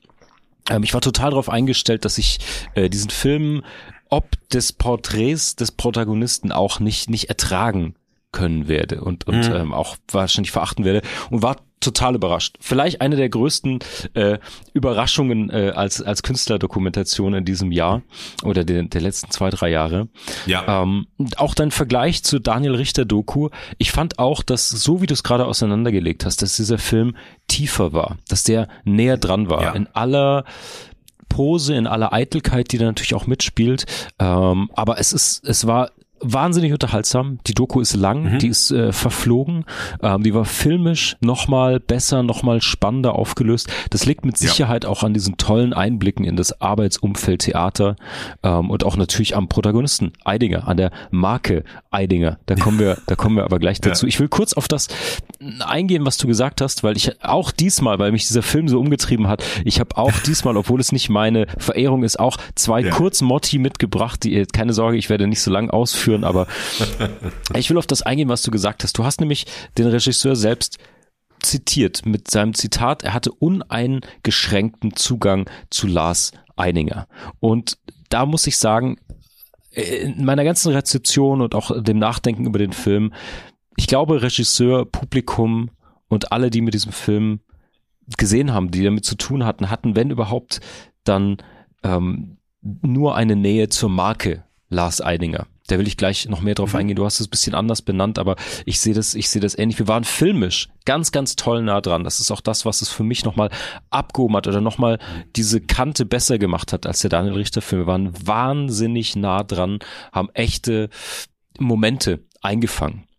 Mm, und ja, das ist eben nicht, ähm, vielleicht ist das auch die Genialität von Lars Eidinger, das will ich offen halten. Ähm, es ging um diese Nähe zu ihm auch in einem Interview, das ich im Kontext von dem Film und der Recherche gesehen habe. Er war in der NDR-Talkshow Das ähm, und da ging es auch mit der Moderatorin immer darum, dass sie so gerne den echten Lars sehen und treffen und erleben würde, ähm, den es natürlich in der Öffentlichkeit nicht gibt. Wie weit es den gibt und wo der ist, will ich mir nicht anmaßen ähm, einzuordnen. Aber ich glaube auch, dass dieses Missverstehen und diese äh, ja, diese Bühnenfigur, dass das die Marke Lars Eidinger ist. Und wenn er dann über das Missverstanden sein und ähm, wie auch deine zu Recht attestierte Einsamkeit spricht, frage ich mich, ob es daran liegt, ob er gar nicht verstanden hat, welche Marke er denn ist und welche Marke er da aufgebaut hat und die Welt trägt. Aber ich will kurz einsteigen in das Thema. Warum habe ich diesen Film verehrt? Weil es diesen Einblick gibt in das Schaffen, in das berufliche Leben von einem ganz, ganz begnadeten Schauspieler. Äh, wir kriegen ganz tolle Blicke hinter die Kulissen, die man nie kriegen würde. Äh, von dieser Jedermann-Inszenierung, was ja auch, muss man sagen, äh, ist ja auch ein Ritterschlag, das in Österreich Natürlich. zu spielen als Deutscher. Ähm, diese, diese, diesen physischen Anspruch, diese Tortur, das zu spielen, dieses sich selbst so hart in Frage zu stellen, was für alle SchauspielerInnen in diesem, in diesem Stück gilt und ein paar coole Einblicke in diesen Kreativprozess. Ich finde das natürlich sehr markig rausgearbeitet, auch sehr fast schon zur Pose geworden, aber ich glaube, dass schon viel dran ist, wenn er sagt, es liegt an den Schuhen. Seine ganzen Rollen sind in diesen Schuhen verwurzelt. Ich finde das irgendwie spannend. Ich interessiere mich ja extrem ja. für kreative Prozesse und Herangehensweise und so. Why not? Vielleicht liegt es an den drei Millimetern des Absatzes so richtig gut. Und dann sehen wir die Kostüme und die Fatsuits und ähm, seine, man muss sagen, die ganze persönliche Geschichte von ihm ist natürlich immer seine persönliche berufliche Biografie, die wir sehen. Ja. Alles andere ist extrem abgeschottet und da kriegen wir auch nicht mal einen Hauch eines Einblicks. Äh, wir sehen Zwänge, Egos, ähm, seine Ambitionen in der Kindheit und so, aber immer auf die berufliche Person, auf die Marke Lars mhm, mhm. Eidinger. Und deswegen mein Motto der Verehrung richtet sich nicht an Lars, sondern an den Regisseur. Und zwar Doku kommt von Geduld. Ähm, ich will Verehrung für die Geduld des Regisseurs aussprechen. Ich weiß nicht, ich weiß, der Film ging neun Monate, die Dreharbeiten, das habe ich in einem Interview gehört, und ich kann mir nur annähernd vorstellen, was für einen langen Atem, was für eine Engelsgeduld man haben muss als Regisseur, um Schauspieler ausreden zu lassen, um sie ins Denken kommen zu lassen vor der Kamera, um wirklich mal was Neues zu hören, Einblicke zu erhalten in, in ihren Zugang, ihren Prozess, in die Persönlichkeit hinter dieser Rolle und der Selbstinszenierung. Hm, ich kann, nur erahnen, wie lange das jeweils ging. Ähm, weil wir wirklich, das sieht man auch nach wie vor in vor allen Dingen Statements der anderen Schauspieler, Protagonisten und so, mit was für riesigen Egos und fragilen, hohen Fassaden wir es da irgendwie zu tun haben. Das fängt an von diesen Aberglauben, die es gibt in und um die Bühne herum, um die Selbstüberhöhung der ganzen Branche und ich finde, das ist ein, ein ganz großes Glanzstück vom Regisseur, sich da wirklich, ähm, ich glaube, mit extrem viel Geduld mhm. äh, mhm. dieses, diese Dokumentation geschaffen zu haben. Mm, das Einzige, was mir gefehlt hat, aber da kann der Regisseur nichts dafür, das da möchte ich auf diese Marke zu sprechen kommen. Eidinger lässt sich natürlich nur als Persona, als diese Marke porträtieren. Er ist hier auch komplett Person des öffentlichen Lebens als die, die Marke, die Rolle Lars Eidinger, wie du es gesagt hast. Es wird nie privat auch nicht im kleinsten, das finde ich, lässt sich sogar formal ästhetisch im Abschluss des Filmes, das ist das Einzige, was mich filmisch etwas enttäuscht hat. Die letzte Szene des Filmes ist der Vorhang der Aufführung. Es gibt keine Verabschiedung, kein so geht's weiter. Ähm, Eidinger nutzt auch in diesem Film nicht die Chance. Ich glaube, dieser Film ist vielleicht das langfristigste Dokument von ihm als öffentliche Person, als Schauspieler, ja. neben den Werken, wo er natürlich eine Rolle spielt. Und er nutzt diese Gelegenheit nicht, ich vermute absichtlich, aber das möchte ich nicht unterstellen, um all die Missverständnisse und das Missverstanden fühlen in irgendeiner Form aufzulösen. Es wird thematisiert, das Weinen auf der Pressekonferenz. Es werden die Pressestimmen eingeblendet. Es wird die Aldi-Tüte ähm, ja angesprochen in diesem Film, aber bewusst nicht aufgelöst. Es bleibt in der Haltung, ja. alle sind gegen mich, ich bin missverstanden, ich meine das eigentlich ganz anders, aber wie kommt leider auch in dieser Dokumentation nicht heraus? Das wäre die perfekte Gelegenheit, ähm, ja, dazu gewesen. Und ähm, ja, ich finde, so endet leider diese Doku so ein bisschen in diesem Jetzt-Zustand ist aber vielleicht auch besser, muss ich sagen, für die Marke Eidinger, weil dieses Missverstandensein und diese Skandale gehören, glaube ich, dazu. Wie es für Fugengold üblich ist, Markus, ich habe eine kleine salty Verehrung mitgebracht, so ja, viel klar. muss man mir zugestehen, und zwar in Form eines berühmten Zitats aus dem Bühnenstück Der arme Lars von Johann Wolfgang Thaddeus Süß und das lautet, wenn sonst schon keiner Mitleid hat, dann gibt es eben Selbstmitleid und das dann satt. Ähm, Für mich ist neben der ganzen Brillanz und diesen tollen Momenten, die wirklich die eingefangen wurden, auf einem auf einer Metaebene dieser Film auch so eine Art Fremdscham-Jackass gewesen.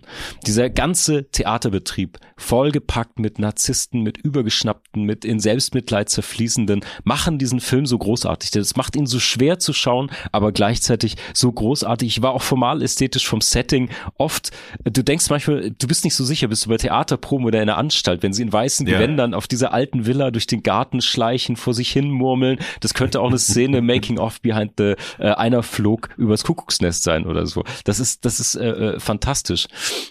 Und wie du es schon angesprochen hast, ich finde, so sehr ich Eidinger für seine Schauspielkunst und seine Leistung da respektiere, so sehr triggert er mich natürlich auch manchmal. Ich wünsche ja, mir eigentlich, ich hätte ihn oft nicht jenseits seines Schauspiels wahrgenommen, weil so brillant er da ist, ähm, so sehr störe ich mich eben an, an dieser Befindlichkeitskulisse von DJ, Instagram-Künstler, all die Tütenmacher und ehrlicherweise in diesem Film am meisten als weißer Ritter der Befindlichkeiten. Und ich möchte auch noch mal ganz kurz eingehen auf dieses Zitat. Du hast es auch schon gewählt. Ich habe es im Kino direkt auch mitgeschrieben.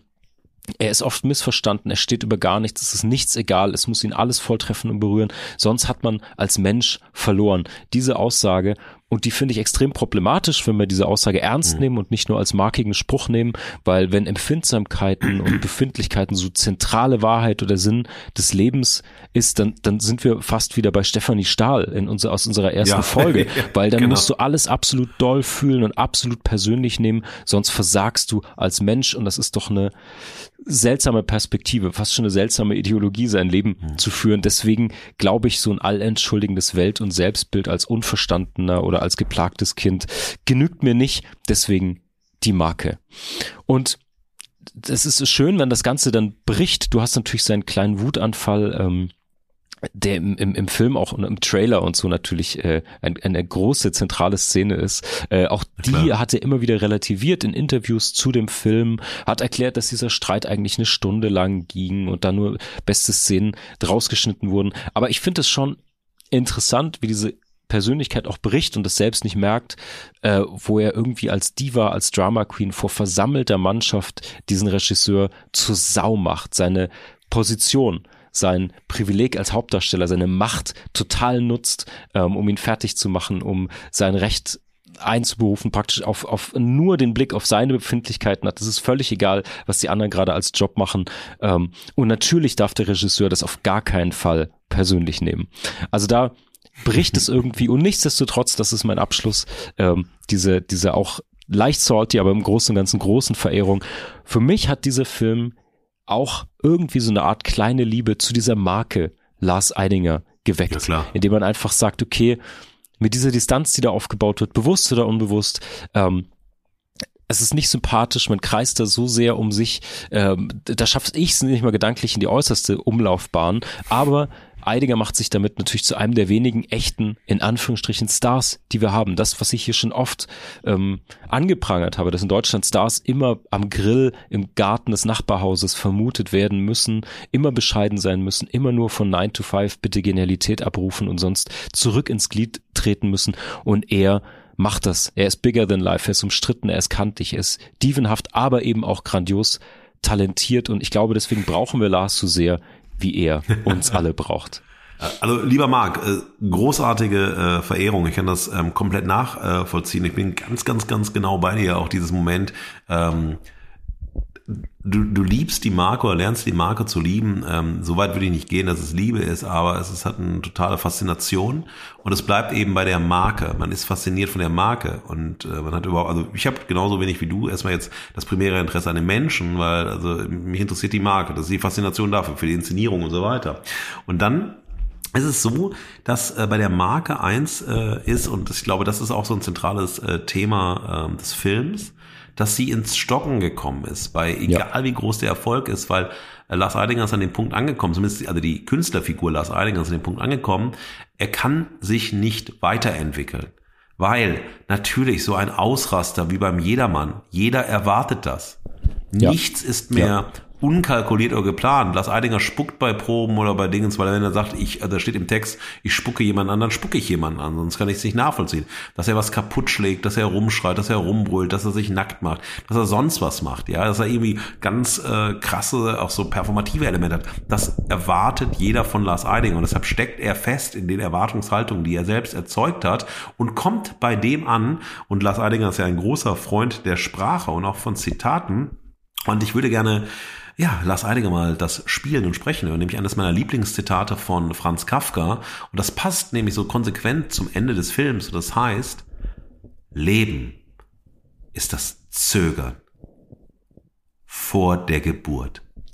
Und genau an dem Moment endet der Film. Und deshalb finde ich ihn, da, da würde ich ähm, dir sozusagen widersprechen, er endet unfassbar konsequent, weil wir sind an der Ebene der möglichen Transformation, die aber auch nicht eintreten muss, dass Lars Eidinger sich löst aus dem Kreislauf des Lars Eidinger und hingeht zu etwas anderem. Und das ist äh, hochgradig interessant und ich, äh, da bin ich selber sehr neugierig und sehr gespannt, ob es A, diese Transformation, dieses transgressive Moment des sich selbst Überschreitens irgendwohin geben wird oder, und das ist sozusagen die Gefahr, wenn das nicht anders wird, redet in fünf Jahren keiner mehr über Lars Eidinger. Und das ist sozusagen der Aspekt, den ich glaube ich sehr, sehr deutlich finde. Ähm, das ist dann auch irgendwann, ähm, da muss man es vergleichen, also wenn wir an Werner Herzogs Mein liebster Feind denken, an ne, das, das ja. Kinski-Biopic, was ja. ja auch durchaus, ich glaube, Rainer Holzimmer hat das auch im Kopf durchaus gehabt. Also sozusagen so eine Darstellung und so eine, nur, nur kamst du an Kinski überhaupt nicht in irgendeiner Form intim ran. Es ja. gibt diese Bilder, wo er mit einem Schmetterling auf dem Finger und so weiter ich weiß nicht, was danach gekommen ist, ob er ihn genommen hat und gegessen hat oder so. Man muss ihm ja alles zutrauen. Aber ähm, dass genau dieses, äh, dieses starke äh, Moment da ist, äh, ihn selbst sozusagen irgendwo hin äh, zu treiben oder in sich zusammenzusacken, weil auch Klaus Kinski hat nachher nur noch genervt. Der hat einfach nur noch genervt, weil er permanent diese Exzess gespielt hat. Ja. Aber ich glaube, wir haben unglaublich viele Punkte genannt jetzt. Wir sind ja fast eine Stunde in der ähm, ja, Verehrung, ähm, die aber sehr gerechtfertigt war, weil das ein sehr starker, ein sehr bewegender Film war, der von einer ja. starken Medienmarke, von einem eindrucksvollen Schauspieler gelebt hat und der uns wirklich nah, nah herangeholt hat und gezeigt hat, dass bei Künstlerporträts der Mensch der Mensch ist, aber nicht die Hauptperson nicht das, worum es in Künstlerdokumentation geht. Allerdings. So, Markus, ich äh, erziehe jetzt noch eine Valium auf Nase, weil das nächste Thema hat mich extrem aufgepeitscht. Fugis, wir gehen jetzt mal in die Verachtung. Ein Maul voller Spucke in das Gesicht des Abgrunds. Schau doppelt hin, damit der Abgrund nicht zurückspuckt. Die definitive Verachtung. Markus, Liebe Fugis, es geht in die Verachtung und zwar heute für den Kinofilm, für das Historiendrama Der vermessene Mensch von Lars Kraume. Ich fange mal mit einer Einordnung an, das kann ich noch sachlich machen. Ähm, ist der erste deutsche Kinofilm über die Verbrechen des Kolonialismus, über den Völkermord in Namibia besser gesagt. Und äh, ist auch ein guter Anschluss an unser Thema letzter Woche. Denn letzte Woche haben wir unter anderem über Im Westen nichts Neues gesprochen. Das war auch äh, die erste deutsche Verfilmung von einem wichtigen äh, historischen Thema. Ähm, damals, letzte Woche gab es Verehrung für Im Westen nichts Neues. Heute gibt es absolute äh, Verachtung für diesen anderen Versuch, ähm, sich mit deutscher Geschichte auseinanderzusetzen. Ich empfinde diesen Film als absolut misslungen und äh, will dir und den Fugis erklären, warum. Vorneweg vielleicht zum Regisseur, weil für mich war aus dem Film nicht ganz klar, ähm, wer den Film macht, mit welcher Erfahrung, mit welcher Haltung. Wir schauen uns kurz äh, Lars Kraume an, ist 1973 in Italien geboren, in Frankfurt aufgewachsen, hat die Berliner Filmschule DFFB besucht und sein Abschlussfilm äh, wurde schon im Adolf Grimme Preis ausgezeichnet. Hat seitdem an über 30 Fernseh- und Spielfilmproduktionen mitgewirkt, als Autor, Regisseur, als Produzent, ähm, hat sechs, Ze äh, sechs Auszeichnungen beim Deutschen Filmpreis bekommen für den Spielfilm Der Staat gegen Fritzi Bauer. Ähm, ja, wurde auch ähm, 2017 schon mal auf der Berlinale Uhr aufgeführt mit Das Schweigende Klassenzimmer. Jetzt ähm, mit seinem äh, neuesten Film, Der vermessene Mensch, auch wieder ähm, auf der Berlinale außer Konkurrenz Prim äh, Premiere gefeiert sozusagen. Jetzt zum Film. Wo fangen wir an, Markus? Ich würde gern anfangen mit dem Cast. Ich würde eine Schauspielerin gerne rausnehmen, äh, Girlie Jazama, ähm, die Kesia spielt äh, als weibliche Hauptrolle, als die Herrero-Frau, sie sozusagen die Hauptrolle spielt, die hat mich sehr, sehr überzeugt, die hat sehr stark gespielt, finde ich. Ähm, große Kritik meinerseits vor allen Dingen am Hauptdarsteller Leonard Scheicher, der spielt Alexander Hoffmann, den ähm, Ethnologen in Anführungsstrichen. Ähm, der hat mich zu keinem Zeitpunkt mitgenommen oder überzeugt, muss ich sagen, wie ein Großteil des Casts, komme ich aber gleich im Detail dazu. Für alle Fugis, die der vermessene Mensch schon nicht gesehen haben, ich will die Handlung kurz zusammenfassen. Ähm, ich referiere dabei auf die Quellen und Kurzzusammenfassung, die es auf dem auf der Filmverleihseite bzw. den Seiten der Filmverleiher und Förderung gibt. Die Handlung von der vermessene Mensch. Wir sind in Berlin Ende des 19. Jahrhunderts und wir begleiten den Protagonisten Alexander Hoffmann als ehrgeizigen Ethnologie-Doktoranden an der Friedrich-Wilhelms-Universität. Hoffmann ist entschlossen, das Lebenswerk seines Vaters fortzuführen. Der war Ethnologe der ersten Stunde und er gerät an seinem, in seinem Schaffen an der Universität in den Sog, so ist es beschrieben im Pressetext der evolutionistischen Rassentheorie des späten 19. Jahrhunderts. Hoffmann ist angewidert vom Vermessen der Schädel, ähm, das kein anderes Ziel hat, als die Überlegenheit der weiß, weißen Rasse pseudowissenschaftlich zu legitimieren. Er macht aber mit. Soweit der Pressetext, das ist ein wichtiger Punkt, auf den werde ich später nochmal eingehen. Ähm, aufmerksame ZuhörerInnen merken jetzt schon, ähm, irgendwie im Pressetext ist es schon nicht so ganz nachvollziehbar, dass er angewidert ist, aber mitmacht, äh, ohne Beleggründe, ohne Motivation irgendwie klar nachvollziehbar zu machen. Wir nehmen das jetzt kurz mal so hin.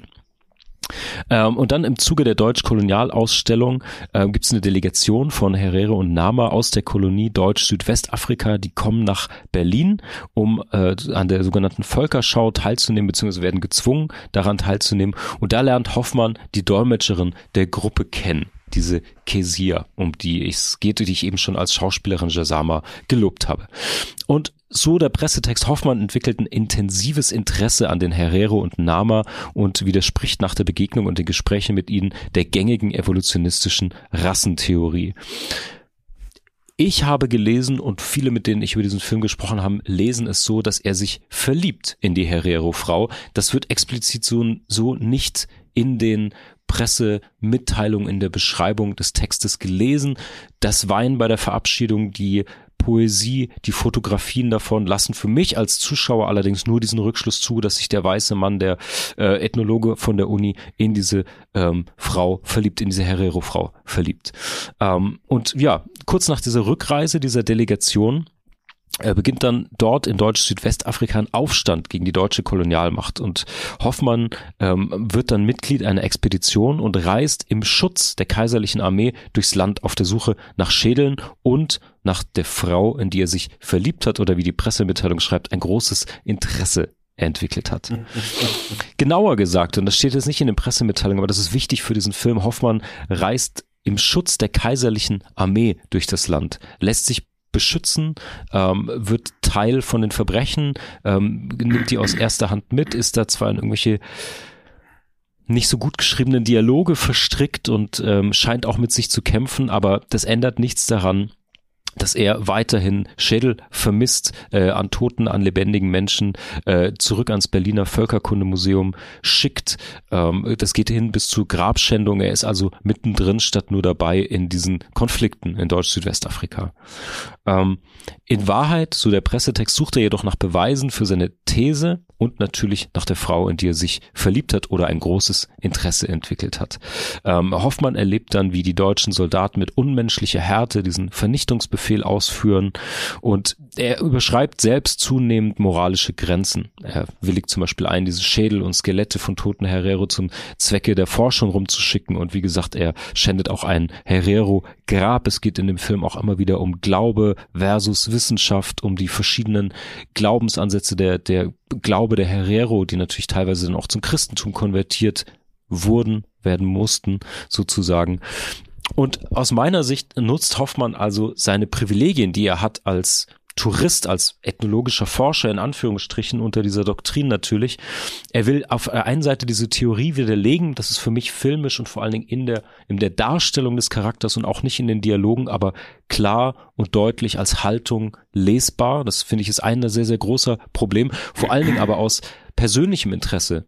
Ähm, so lese ich den Film, so habe ich ihn gesehen, reist er dorthin. Er will aus Karrieregründen reist er dahin. Es ist auch sehr ambivalent in diesem Film dargestellt. Will er diese Theorie aus einer persönlichen Überzeugung, aus einer politischen, gesellschaftlichen Haltung widerlegen? Möchte er die widerlegen, weil er einen Platz als Professor für sich wittert? Möchte er denn aus der Liebe zur Herero-Frau widerlegen? All das ist nicht für mich hinreichend dargestellt in diesem Film. Ja, und dann nutzt er, wie gesagt, eben diesen Schutz der Armee, macht sich mit denen äh, irgendwie gemein ähm, schreckt, wie gesagt, nicht vor Grabschändung zurück. Und im Großen und Ganzen ist es ein Film, wo wir diesen leidenden Protagonisten als, als, ja, irgendwie teilambivalente Figur verfolgen.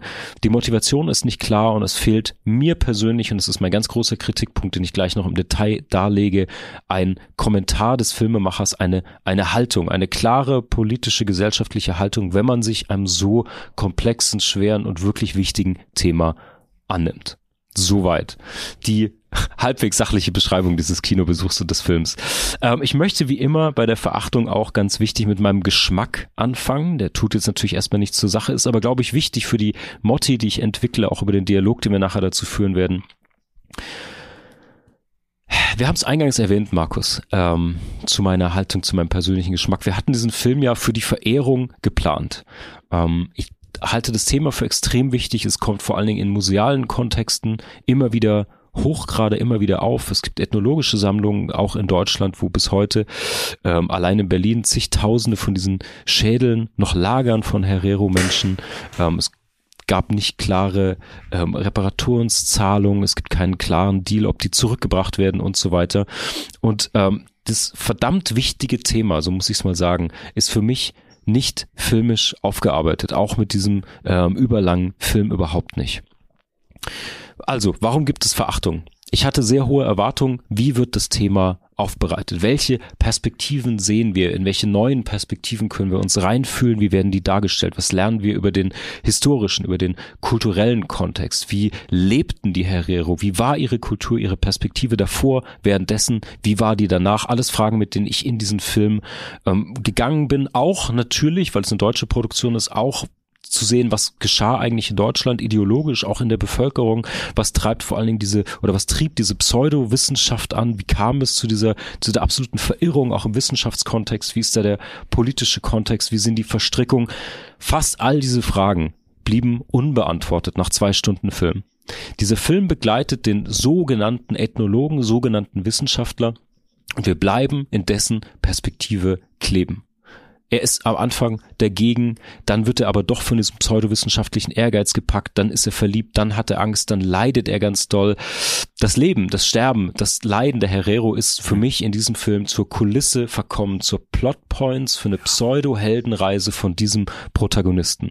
Und da muss ich sagen, what the fuck, Leute? Warum zur Hölle macht man einen Film zu diesem Thema auf diese Art und Weise? Warum muss es um einen deutschen Protagonisten gehen? Und warum müssen wir uns an seinem Leiden und seinem Hadern abarbeiten?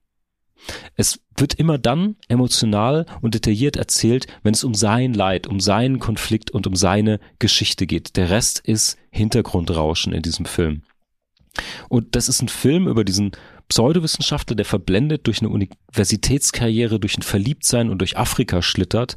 Und das ist für, deswegen für mich eine der derbsten Kinoenttäuschungen seit langem auch inhaltlich und handwerklich, aber dazu gleich mehr. Das musste ich erstmal loswerden. Sorry, Fugis, er hat mich sehr umgetrieben, wirklich, weil ich hohe Erwartungen daran hatte, die extrem enttäuscht wurden.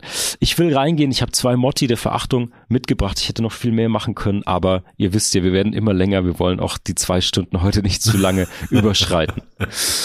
Das erste Motto meiner Verachtung ist ein weißes Abziehbild vor schwarzer Kulisse. Die Zuschauer dieses Films müssen zwei Stunden lang flachen Charakteren dabei zuschauen, wie sie durch Bürgerkrieg, durch Genozidkulissen laufen und sich dabei nur um ihr eigenes Leid kümmern. Im Detail und über die Haltung des Regisseurs spreche ich im zweiten Motto. Ich muss kurz darauf eingehen, wie immer auf das Handwerkliche. Wie ist dieser Film gemacht? Der ist für mich sehr schlecht gemacht, sowohl inhaltlich als auch in der Umsetzung. Ich habe schon erwähnt, die Schauspieler überzeugen mich nicht. Das liegt auch daran, dass die Figuren flach gezeichnet sind, sind aber auch ehrlicherweise manchmal in manchen Szenen wie so ein Kostümstückchen auf einer Schulaufführung. Da gibt's kitschige Dialoge, wirklich absolut kitschige, flache Dialoge, die werden mit übertriebenen Akzenten der deutschen Blutleer aufgesagt. Ähm, es gibt wichtige Stellen in diesem Film. Und die sind so grottig in Dialogform gepresst. Ich weiß nicht, wie es dir geht, darüber will ich mich nachher unbedingt auch, auch austauschen. Die sind so schlecht dargestellt. Es gibt Momente, wo er sich verliebt und dann schiebt er irgendwelche peinlichen Gedichte rüber. Ähm, es gibt Vergleiche mit Spartanern, die Mord an ihren verkrüppelten Kindern vorgehen. Das ist so eine Art ähm, wichtiger wissenschaftlicher Diskurs, als er sich gegen diese äh, Rassentheorie an der Universität stellt. Die Szene äh, verläuft sich total. Mm, es geht um Leben, es geht um Tod in den Dialogen wenn zum Beispiel, ob, ob geschossen wird oder nicht. Es gibt einen Streit zwischen Hoffmann und seinem wissenschaftlichen oder Universitätsmentor, auch ein ganz, ganz wichtiger Konflikt eigentlich, weil es da um diese Perspektive auf die Ideologie geht. Und all diese entscheidenden Punkte sind für mich so schwach ausgearbeitet und auch dargestellt, einfach um diesen Film irgendwie voran zu bringen und so ein paar Plotpunkte erlebbar zu machen.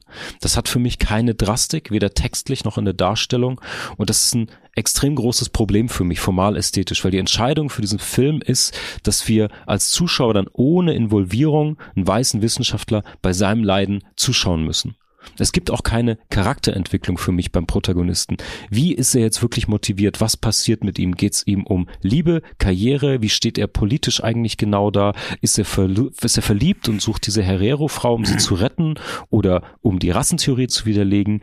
Ähm, hält er sich und die Wissenschaft doch für weitaus überlegener gegenüber der Kultur und dem Glauben der Herrero? Ist Grabschändung und Totenschädel verschicken dann als Umgang äh, besser oder schlechter oder wie ist das einzuordnen? Man kann es irgendwie nur vermuten und das reicht mir nicht.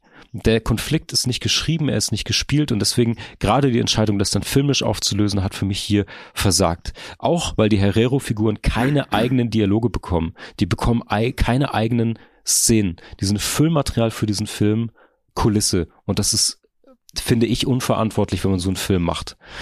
Dann noch ein paar handwerkliche Sachen. Äh, wir haben gerade über die Nähe in der Eidinger Dokumentation ges gesprochen, weil die einen auch so reinzieht selbst in so prätentiöse Szenen, weil Kino natürlich auch dieses sinnliche Erlebnis ist und diese Nähe fehlt mir komplett. Wir haben quälend, langsam, langweilige Erzählung, statische Szenen, man ist nie nah dran, es gibt keine Close-ups in diesem Film, es gibt handwerklich einen totalen Fokus auf, auf diese deutschen Akteure und inhaltlich auch. Und das ist mein erster massiver Kritikpunkt, handwerklich vom, vom Skript über die Umsetzung bis zur Schauspielerei, reicht mir dieser Film nicht und ähm, das ist auch kein Umgang mit diesem Thema, sich da handwerklich nicht mehr reinzulegen. Okay. Ähm, zweites Motto, Genozid und Rassismus sind kein Sternchentext im Drehbuch. Und damit will ich mich genau an den Regisseur wenden, äh, Lars Kraume. Ich habe zwei Interviews mit ihm zu diesem Film gesehen. Ich will explizit darauf eingehen, wie er das für sich einordnet, weil ich finde, wer sich so einem großen, wichtigen, aktuellen Thema widmet, braucht eine klare Vision, eine Botschaft und vor allen Dingen eine Haltung. Und die fehlt mir bei ihm, sowohl im Film als auch im Kontext von der Kommunikation außenrum. Ich will, wie gesagt, auf diese zwei Interviews eingehen. Das erste ist ein ähm, Lars Kraumer Interview in Titelthesen Temperamente. Da sagt er, die archaische Geschichte ist die eines jungen Mannes, der keinen moralischen Kompass hat so richtig, der am Anfang denkt, er steht auf der richtigen Seite der Geschichte und sich Stück für Stück von der Maschine des Imperialismus verführen lässt. Über das Wording kann man nochmal gesondert sprechen, aber das wäre natürlich eine Story gewesen, aber die ist nicht zu sehen, die ist nicht aufzufinden in diesem Film. Wo und wie wird er verführt? Wo ist die Maschinerie? Das wären wichtige Fragen und Anschlusspunkte an heutige rassistische Ideologien und verblendete Ideen. Und das ist das, was den Film in der Jetztzeit irgendwie aktuell macht, neben dem äh, historischen Kontext und der Aufbereitung. Das fehlt mir. Das ist eine These des Regisseurs, die sich nicht wiederfindet im Skript. Und dann hatte noch im äh, Interview äh, zum Kinomagazin genannt Spätvorstellung äh, zwei Dinge gesagt, auf die möchte ich auch eingehen. Mhm. Einmal geht es darum, dass er eben diesen fiktiven Charakter entwickelt hat, der in, ich zitiere, eine fiktive Odyssee durch diese realen Ereignisse macht. Das hat ihm ermöglicht, dass er so ein bisschen weiter weg ist von dieser permanenten Brutalität. O-Ton, Regisseur Kraume. Na Gott sei Dank hat dieser fiktive Charakter unseren armen Regisseur Kraume vor der Brutalität bewahrt. Das wäre ja furchtbar, sich sowas anzutun, wenn man dieses Drehbuch schreibt. Wirklich. Und es geht noch weiter. Kraume ordnet dann den historischen Kontext ein, Bezug vor allem auf die Schädel und die Tatsache, dass diese immer wieder und immer noch unter anderem in deutschen Museen liegen, keine Bestattung bekommen, es keine offizielle Entschuldigung kam, dass keine Reparationen geleistet wurden. Und dann spricht er direkt danach, und das möchte ich im O-Ton zitieren, So ein Film ist natürlich ein Kinofilm und kein politisches Pamphlet, auch wenn er eine politische Botschaft hat.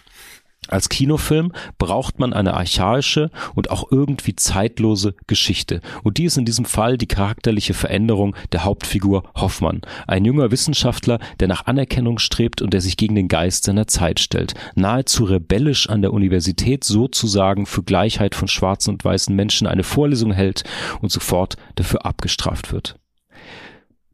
Von meiner Seite aus Klartext dazu. Lars Kraume, äh, Sie haben sich dafür entschieden, dass es dass ihnen diese Geschichte und die Tatsachen zu brutal sind und statt deswegen äh, oder stattdessen irgendwie einen fiktiven, angeblich rebellischen Wissenschaftler entwickelt und geschrieben, der sich dann mutig aus dem sicheren Studierzimmer mit einem Vortrag gegen die vorherrschende Rassendiskriminierung stellt, sich beim Treffen in Berlin in eine Herrero-Frau verliebt und ihr nachreist. Auf der Reise unterstützt er das Militär nimmt weiterhin Schädelforschung vor, schändet dafür Gräber, hinterfragt Wissenschaft, Religion, vor allen Dingen die Kultur und den Glauben der Herero. Und am Ende ist ihm das alles zu viel. Spoiler Alert, sorry Fugis. Er findet diese Frau, seine Liebe dann doch, lässt sie aber im Lager zurück, wo sie die Schädel ihrer Ahnen und äh, Verwandten auskochen muss und geht zurück nach Deutschland, wo er dann linientreu Unikarriere macht und auch Rassenlehre unterrichtet. Meine Frage, what the fuck, wo ist die Botschaft, was ist das für eine kreative, ja. künstlerische Entscheidung? Ja. Warum ist denn die Geschichte, die reale Geschichte zu wenig oder zu hart für Kraume oder nicht, wie er sagt, archaisch genug?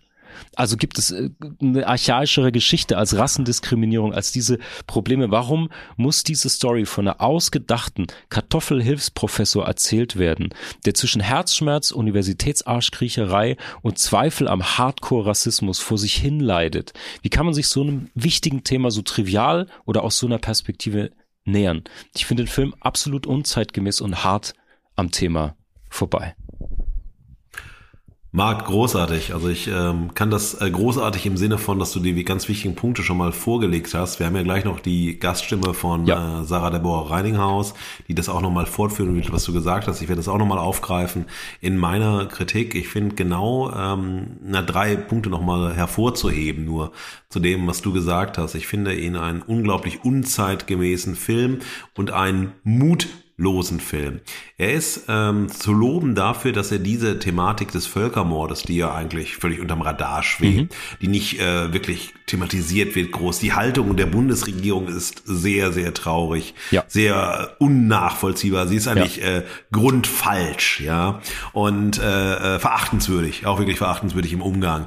Ja, also ja. es ist wirklich ein, ein äh, es, man müsste sich wirklich dazu eine eigene Folge nochmal machen, wie die Bundesregierung nicht handelt, nicht umgeht, ja. wegignoriert und letztlich dadurch eine Kolonialgeschichte akzeptiert in dem So-Sein, wie sie stattgefunden hat und nicht in einer klaren Positionierung, in einer Haltung, in einem wirklichen Bemühen, um jetzt zu sagen, man kann ja nichts wieder gut machen, man kann nichts gut machen.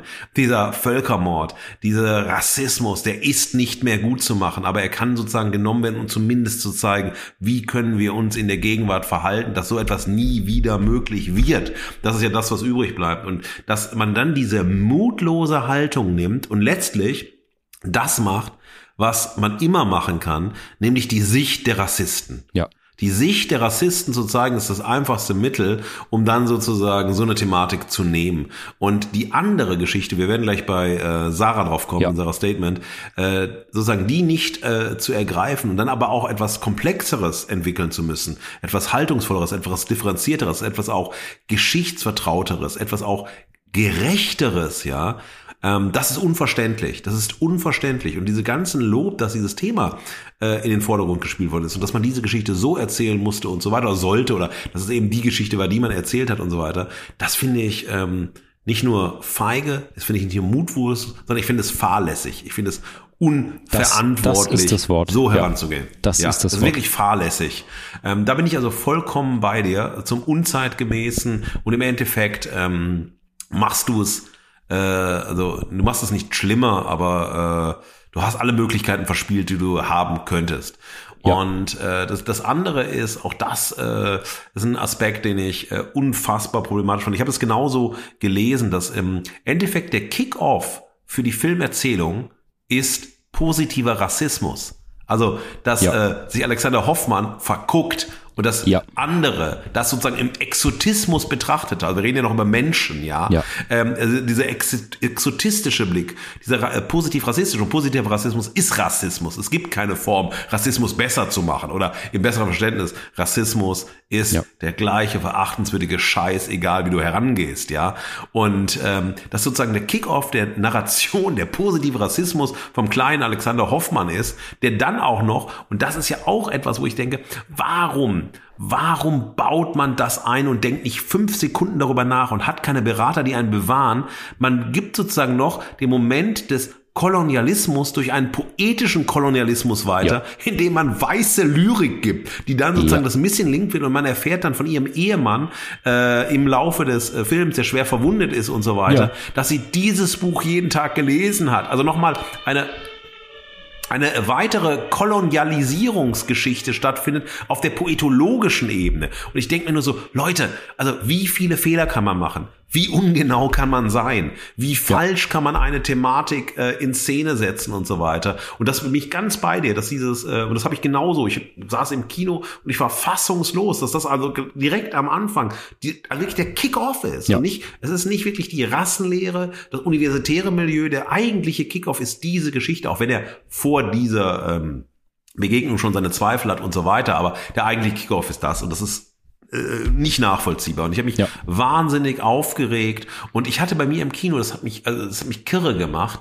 äh, gab es bei der Szene, wo er ihr Gedicht vorliest, so Oh, oh ja. ja. und da war einer, wie, als ob du in einer Romantic Comedy sitzt, ja. ja. Fühlen die Leute, oh, ist das süß. Auch der, der kleine, unsichere Alexander, der von Mutti, ne, die Mutti will ihn ja so wie den Vati und ach, es ist alles schwierig und die Mutti ja. hat nicht mehr und der soll sich ja safen. Der soll sich einfach safen, dass er eine sichere Existenz hat, weil sie keine Kohle haben und so weiter.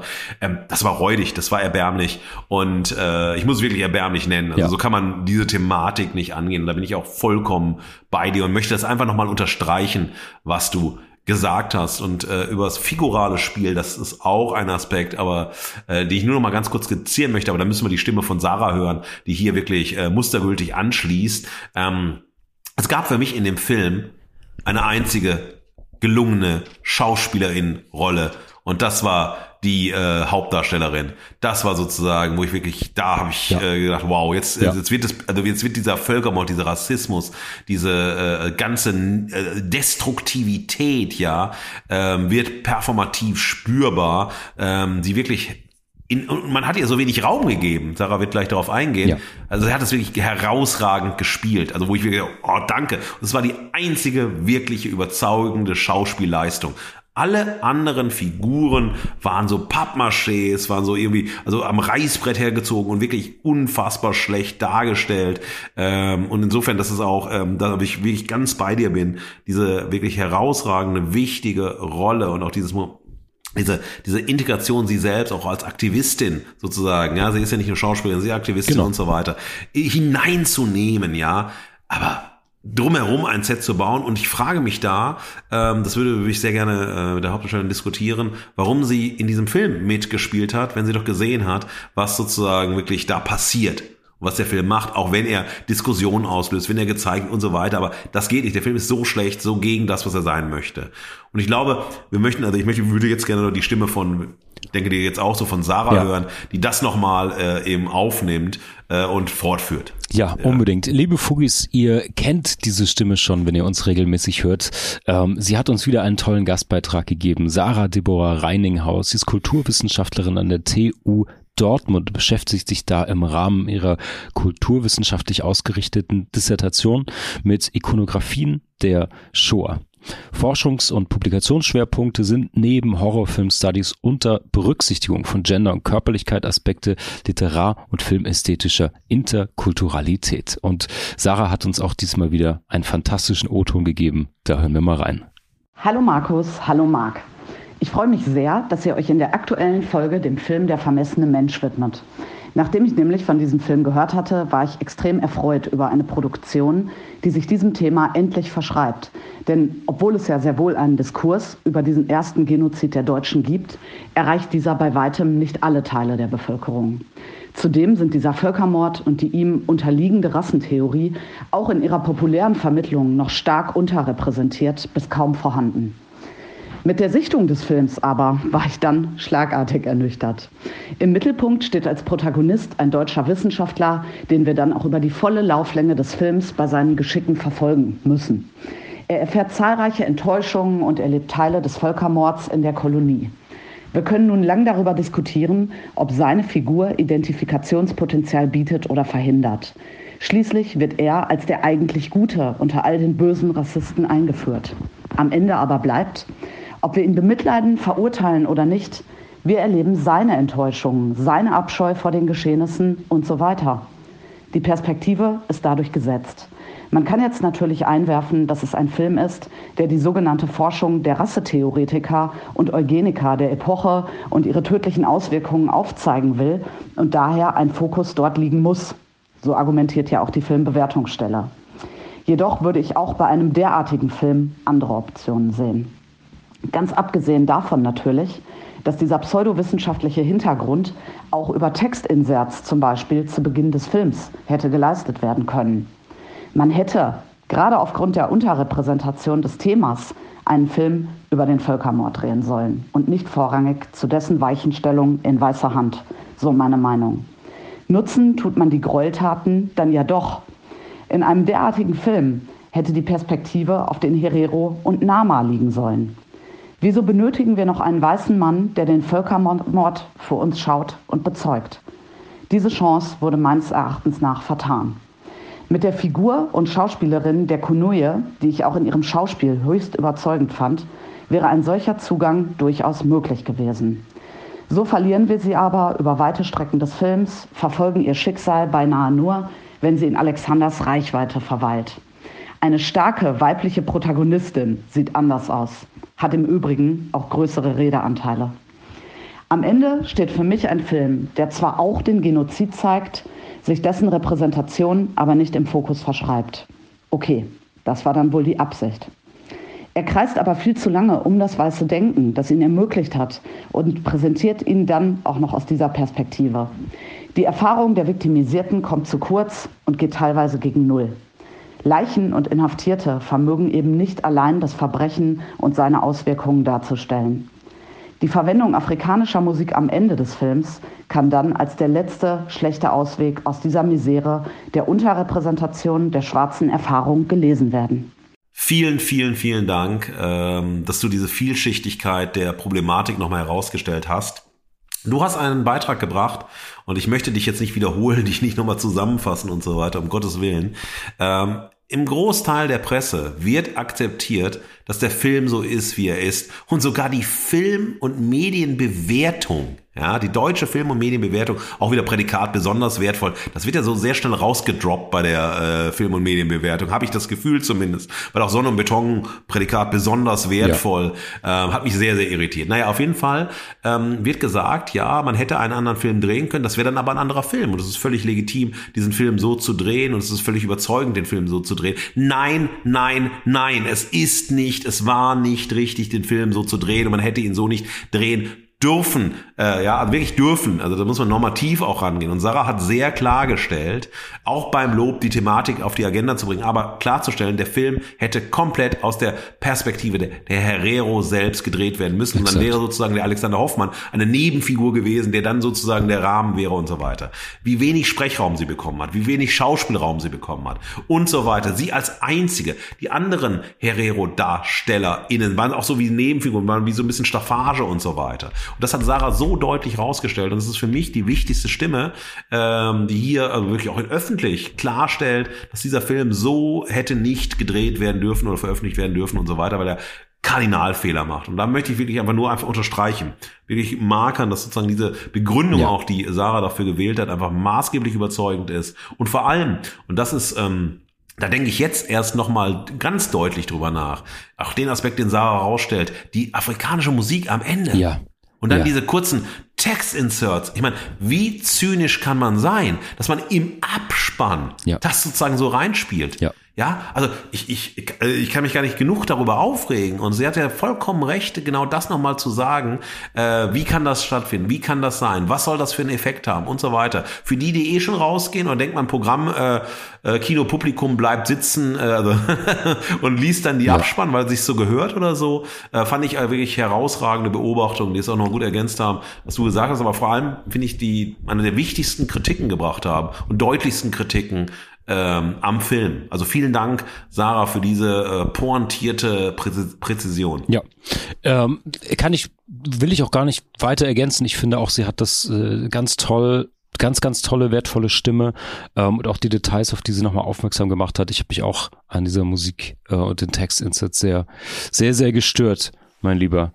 Ja, Ja. Du, ich habe, ähm, ich möchte noch ein paar Cent äh, dazu tun. Ähm, ich möchte aber gar nicht so viel dazu sagen, äh, weil die Spur, die wir gelegt haben in der Art unserer Verachtung, ist, glaube ich, dem Fugis sehr deutlich geworden. Aber man muss sie eben einfach auch so deutlich rausstellen, weil wir hier nicht über Marginalien äh, sprechen. Oder Mensch, jetzt hat sich der Regisseur, der Drehbuchautor so äh, entschieden. Und natürlich muss man auch hier Uwe Timm erwähnen, den äh, Morenga-Roman, diesen postkolonialen Roman Ja. Morenga 1978, äh, der wirklich Vorbild war für diese ähm, Erzählung, der ja auch Berater äh, im Filmteam war. Das ist natürlich eine andere Geschichte, die er erzählt, aber es ist ähm, ne, andockbar, weil diesen, diesen äh, Völkermord ähm, deutlich skizziert. Also mein Motto, ich möchte einfach mit dem Motto einsteigen und das auch fortführen, was ich gerade schon genannt habe und äh, auch damit eine Ergänzung. Es ist wirklich eine Fußnote zu Sarah diesmal mein äh, Beitrag und zu dir.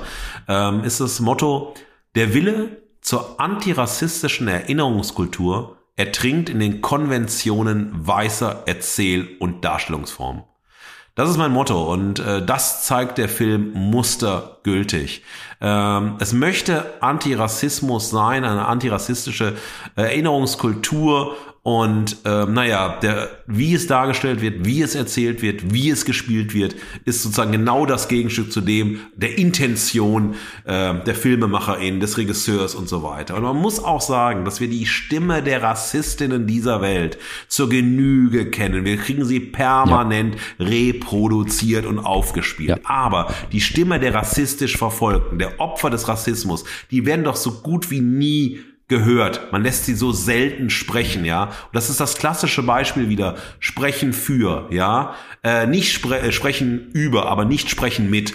Und das ist sozusagen ganz, ganz wesentlicher Aspekt, den ich hier wirklich stark ähm, Las Kraume und dem ganzen äh, ja, Produktionsteam vorwerfe, ja, in der äh, Verachtung selbst. Und ähm, die deutsche Film- und Medienbewertung, ähm, ich möchte auf drei, vier Aspekte hier noch eingehen, sozusagen des Jurygutachtens, der Jurybegründung. Auch hier möchte ich euch empfehlen, immer regelmäßig auch die Seite der deutschen Film- und Medienbewertung euch anzuschauen. Das sind äh, ganz renommierte Persönlichkeiten, die sich mit Filmen auseinandersetzen, Filme bewerten.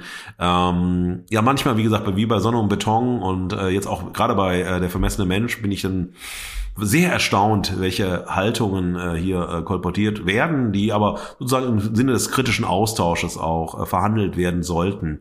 Und hier schreibt äh, die deutsche Film- und Medienbewertung, das Lars Kraumes Film, ich zitiere, das könnt ihr alles auf den Seiten der deutschen Film- und Medienbewertung bitte nachlesen ja, sich äh, mit kritischer Distanz einem hochrelevanten und bisher wenig aufgearbeiteten Thema aus der afrikanisch-deutschen Geschichte widmet, ja, also dem Völkermord der Deutschen an den afrikanischen Völkern, der Oberherero und der Nama.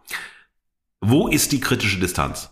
Ja. Ich sehe in diesem Film keinerlei kritische Distanz, weil, und genau das, was du gesagt hast, äh, die Liebesgeschichte, ja, dieser positive Rassismus lässt uns schleimig an der Figur Alexander Hoffmann kleben und dieses Kleben, seine Emotionen, seine Ängste, seine Abgründe, seine sozusagen Doppelmoral und so weiter, die erschafft keine kritische Distanz.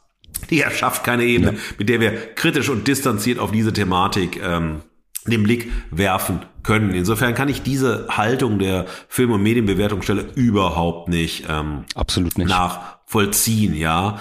Und dann auch dieses Thema, ähm, ich meine, ein anderer Film aus einer ganz anderen Perspektive, ganz anderen Ecke, den ich äh, sehr, sehr wichtig finde, ist Black Clansman.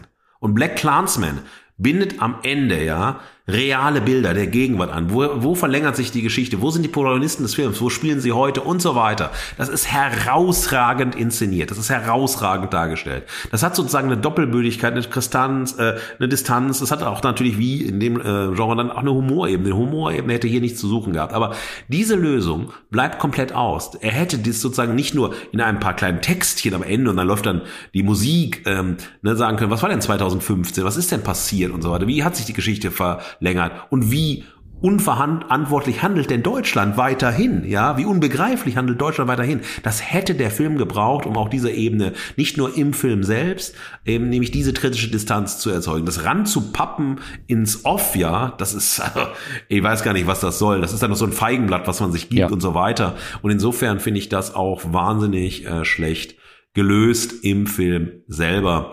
Und dann ähm, ist dieses dieser Zwiespalt, dieses äh, Alexander Hoffmann, ja, und das wird von äh, Leonard Scheicher wirklich, oh, ich kann dir gar nicht sagen, ich war immer kurz davor rauszugehen, weil ich dieses Schauspiel nicht ertragen konnte, wie er diese Figur angelegt ja. hat, wie er diese Figur gespielt hat und auch immer wieder sozusagen ähm, auch eine eine Form von, oh, man man hat ja Mitleid mit ihm. Er tut einem ja leid. Er ist doch selbst der, mhm. der es so schwierig hat mhm. und so weiter. Und seine Geschichte, wie schwierig das ist. Und dann der Professor. Der Professor, der absolute Zyniker, ja.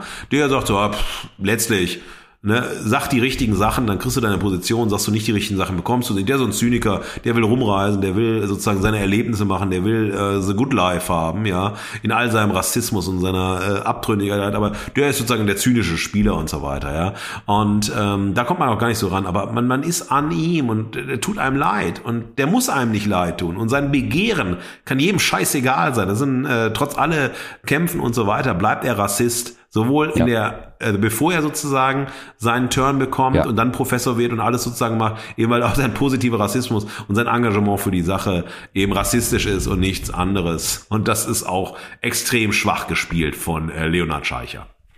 Ähm, dann, was ich auch äh, schwierig finde in der Begründung des Juryurteils, ähm, dass er sagt, ja, wir müssen diesen europäischen und kolonialisierten Blick in den Vordergrund stellen, um die Abgründigkeit der Thematik deutlich zu machen. Und es geht ja hin bis zum Vorabend der Nazi-Diktatur. Nein, Nein, nein, nein, ihr hättet die andere Perspektive vorlegen müssen und nicht das, was wir schon gewusst haben über Rassenlehre. Klar, also man muss sich immer wieder damit beschäftigen. Wer sich nicht damit auskennt oder wer das zum ersten Mal hört, muss sich damit beschäftigen. Aber nicht anhand solch eines, so eines Films und vor allem nicht der Darstellung des Films, ja. sondern genau um sozusagen antirassistisch zu sein, äh, wäre sozusagen die Perspektivenwechsel dahin, wo es wirklich wichtig ist, äh, extrem wichtig.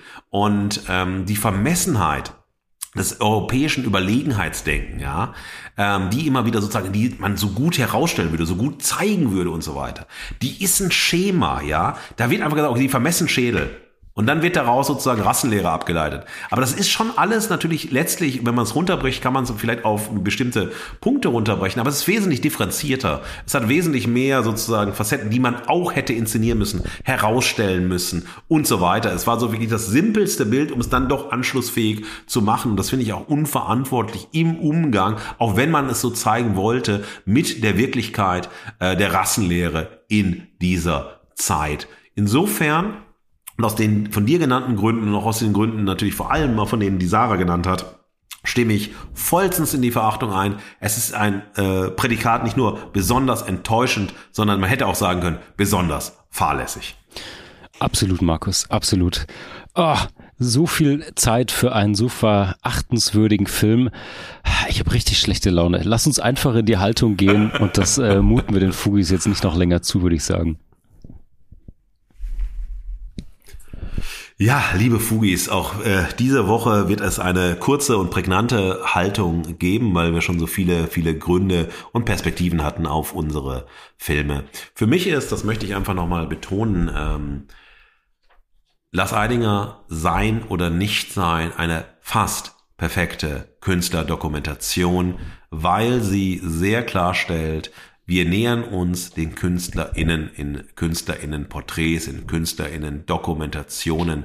Und nur wenn wir die Intimität bewahren, an die KünstlerInnen-Figuren heranzukommen und nicht nach dem Menschen hinter den Figuren, hinter der Fassade und so weiter suchen, schaffen wir es, künstlerische Intimität Porträtintimität zu zeigen. Und dann braucht man eine Offenheit und Bereitschaft, der KünstlerInnen, aber die sind meistens selbst, und das ist äh, auch meine ich nicht despektierlich, so narzisstisch, so selbstverliebt oder so selbstzweiflerisch und so weiter, um jemanden heranzulassen, um sozusagen auch dieses Medium Film als Medium einer Selbsttherapie, einer Selbstbespiegelung, einer Selbstdialogs zu wählen und so weiter. Und das ist natürlich ähm, wirklich in der Dokumentation kongenial äh, gelungen. Äh, die Haltung von Rainer Holzemer und die, ja, die Haltung von Lars Eidinger, das Wollen von beiden ist wirklich zusammengekommen. Und Rainer Holzemer, das muss man auch, das möchte ich einfach auch nochmal herausstellen, hat es einfach wahnsinnig gut geschafft, die richtigen Momente aus dem Wust des Materials herauszufinden, die Kamera draufzuhalten und das sozusagen in den Schnitt zu bringen. Und das, das ist sozusagen für mich so ein wirklich so ein Highlight, wenn es um Künstler in Dokumentation geht. Das ist ein Musterstück, an dem man lernen kann. Ähm, meine Haltung zur Verachtung und zum Gegenstand der Verachtung, wir machen das ja immer bei, dass wir erst unsere Haltung immer zur Verehrung und Verachtung nennen, ist, äh, dass ähm, gut gemeinter Antirassismus nicht vor Rassismus schützt. Und äh, unsere Aufgabe äh, als Menschen und in Demokratien ist es, sich engagiert jeden Tag antirassistisch zu engagieren. Und ja, das ist meine Haltung, äh, wenn man sich diesen Stoffen, diesen Themen nähert. Mehr möchte ich dazu an dieser Stelle mit Blick auf den Film, nicht mit Blick auf das Thema sagen. Sehr, sehr gut, sehr kurz und, und, und pointiert. Ähm, zu dieser Folge, ähm, auch wenn wir jetzt in der, in der äh, Verachtungshälfte sehr, zu Recht sehr ernst wurden, ich mich auch äh, wirklich aufgeregt habe, nochmal zum zweiten Mal nach diesem, ähm, nach diesem Kinobesuch. Ähm, Haltung zu dieser Episode. Erstens, ich stehe zu unserem goldenen Pfui für den Kiepenheuer-Witsch Verlag. Ähm, bin gespannt, was der dazu sagt. Ähm, ich finde das größte Kompliment, dass man der Dokumentation sein oder nicht sein mit und über Lars Eidinger machen kann, ist, dass wir beide uns so geduldig, differenziert und mit einem erweiterten Blickwinkel mit dieser Persönlichkeit auseinandersetzen. Ja. Wir hatten viele wir hatten eine stark ausgeprägte Haltung zu ihm, ähm, mit vielen, vielleicht auch teilweise Vorurteilen oder so gegenüber ja, der ja, Künstlerperson. Ja, das hat diese Dokumentation wirklich geschafft, aufzustemmen und einen anderen Blick auf, für mich, wie gesagt, ich habe es Marke Lars Eidinger genannt, ähm, zu bieten. Also fantastisches Künstlerporträt, viele, viele Einblicke. Jeder, der sich für, für Theater oder diese Persönlichkeit oder wirklich hingebungsvolle kreative Arbeit interessiert, sollte sich das reinziehen. Und zu diesem vermessenen Film der Verachtung ähm, kann ich nur sagen, am Ende des Tages muss ich wirklich sagen, dass ich mich schäme für diesen Film mhm. als deutschen Beitrag, als auch für den deutschen Kulturbetrieb, für, für die Förderungen, die Kritik, also die fehlende Kritik, die positive ja. Kritik, denn das Lob für so einen fahrlosen, fahrlässigen, mutlosen Film, ähm, für diese Art der, der Promo, die vermute ich, wie du es schön gesagt hast, ein Feigenblatt gesetzt haben, die nicht über diese Liebe sprechen, weil sie vielleicht in der Promo dann auch schon gemerkt haben, hm, ist eigentlich mhm. vielleicht echt eine Scheißidee, das so ins Drehbuch ja. zu schreiben. Ja, ich bin gespannt. Ich bin vor allen Dingen an dieser Stelle gespannt, was die Fugis sagen, was ihr für eine Haltung entwickelt, Leute. Ihr habt auch eine Stimme als, als Publikum. Ich bin gespannt, wie ihr diesen Film einordnet, ob ihr eine Haltung dazu entwickelt, selbst vielleicht auch eine Stimme dazu äußern möchtet.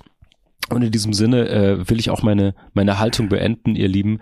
Ähm, wir sind nächste Woche mit besserer Laune versprochen wieder, das wird sich gesetzt haben bis dahin, wieder da. Ähm, diesmal mit einer Veto-Folge. Wir fordern euch ja immer auf, eigene Haltung, eigene Meinungen, äh, von mir aus eigene Motti zu entwickeln. Da sind die Fugis mittlerweile echt gut drin. Ähm, nächste Woche stellen wir uns dann euren Tadeln, eurer Kritik, euren Haltungen, die natürlich auch immer gerne mit und gegen unsere gehen können. Ihr könnt uns dafür einfach DMs auf Instagram schicken, gerne als Text oder noch besser als Sprachnachricht oder auch per E-Mail auf der Website fugengold.de. Ich freue mich sehr darauf, was ihr zu sagen habt, haben natürlich die letzten Wochen mal wieder gesammelt und in diesem Sinne, Leute, bleibt kritisch, entwickelt Haltung und bleibt golden. Pfui. Das war Fugengold für diese Woche. Mehr Haltung zur Gegenwart findet ihr auf fugengold.de und überall, wo es Podcasts gibt. Schenkt uns eure Verehrung und gebt uns eure Verachtung. Jetzt Fugengold abonnieren und keine Folge mehr verpassen. Fugengold wird produziert vom Sweet Spot Studio. Redaktion und Moderation Markus S. Kleiner und Marc T. Süß. Sprecherin Sam Stokes.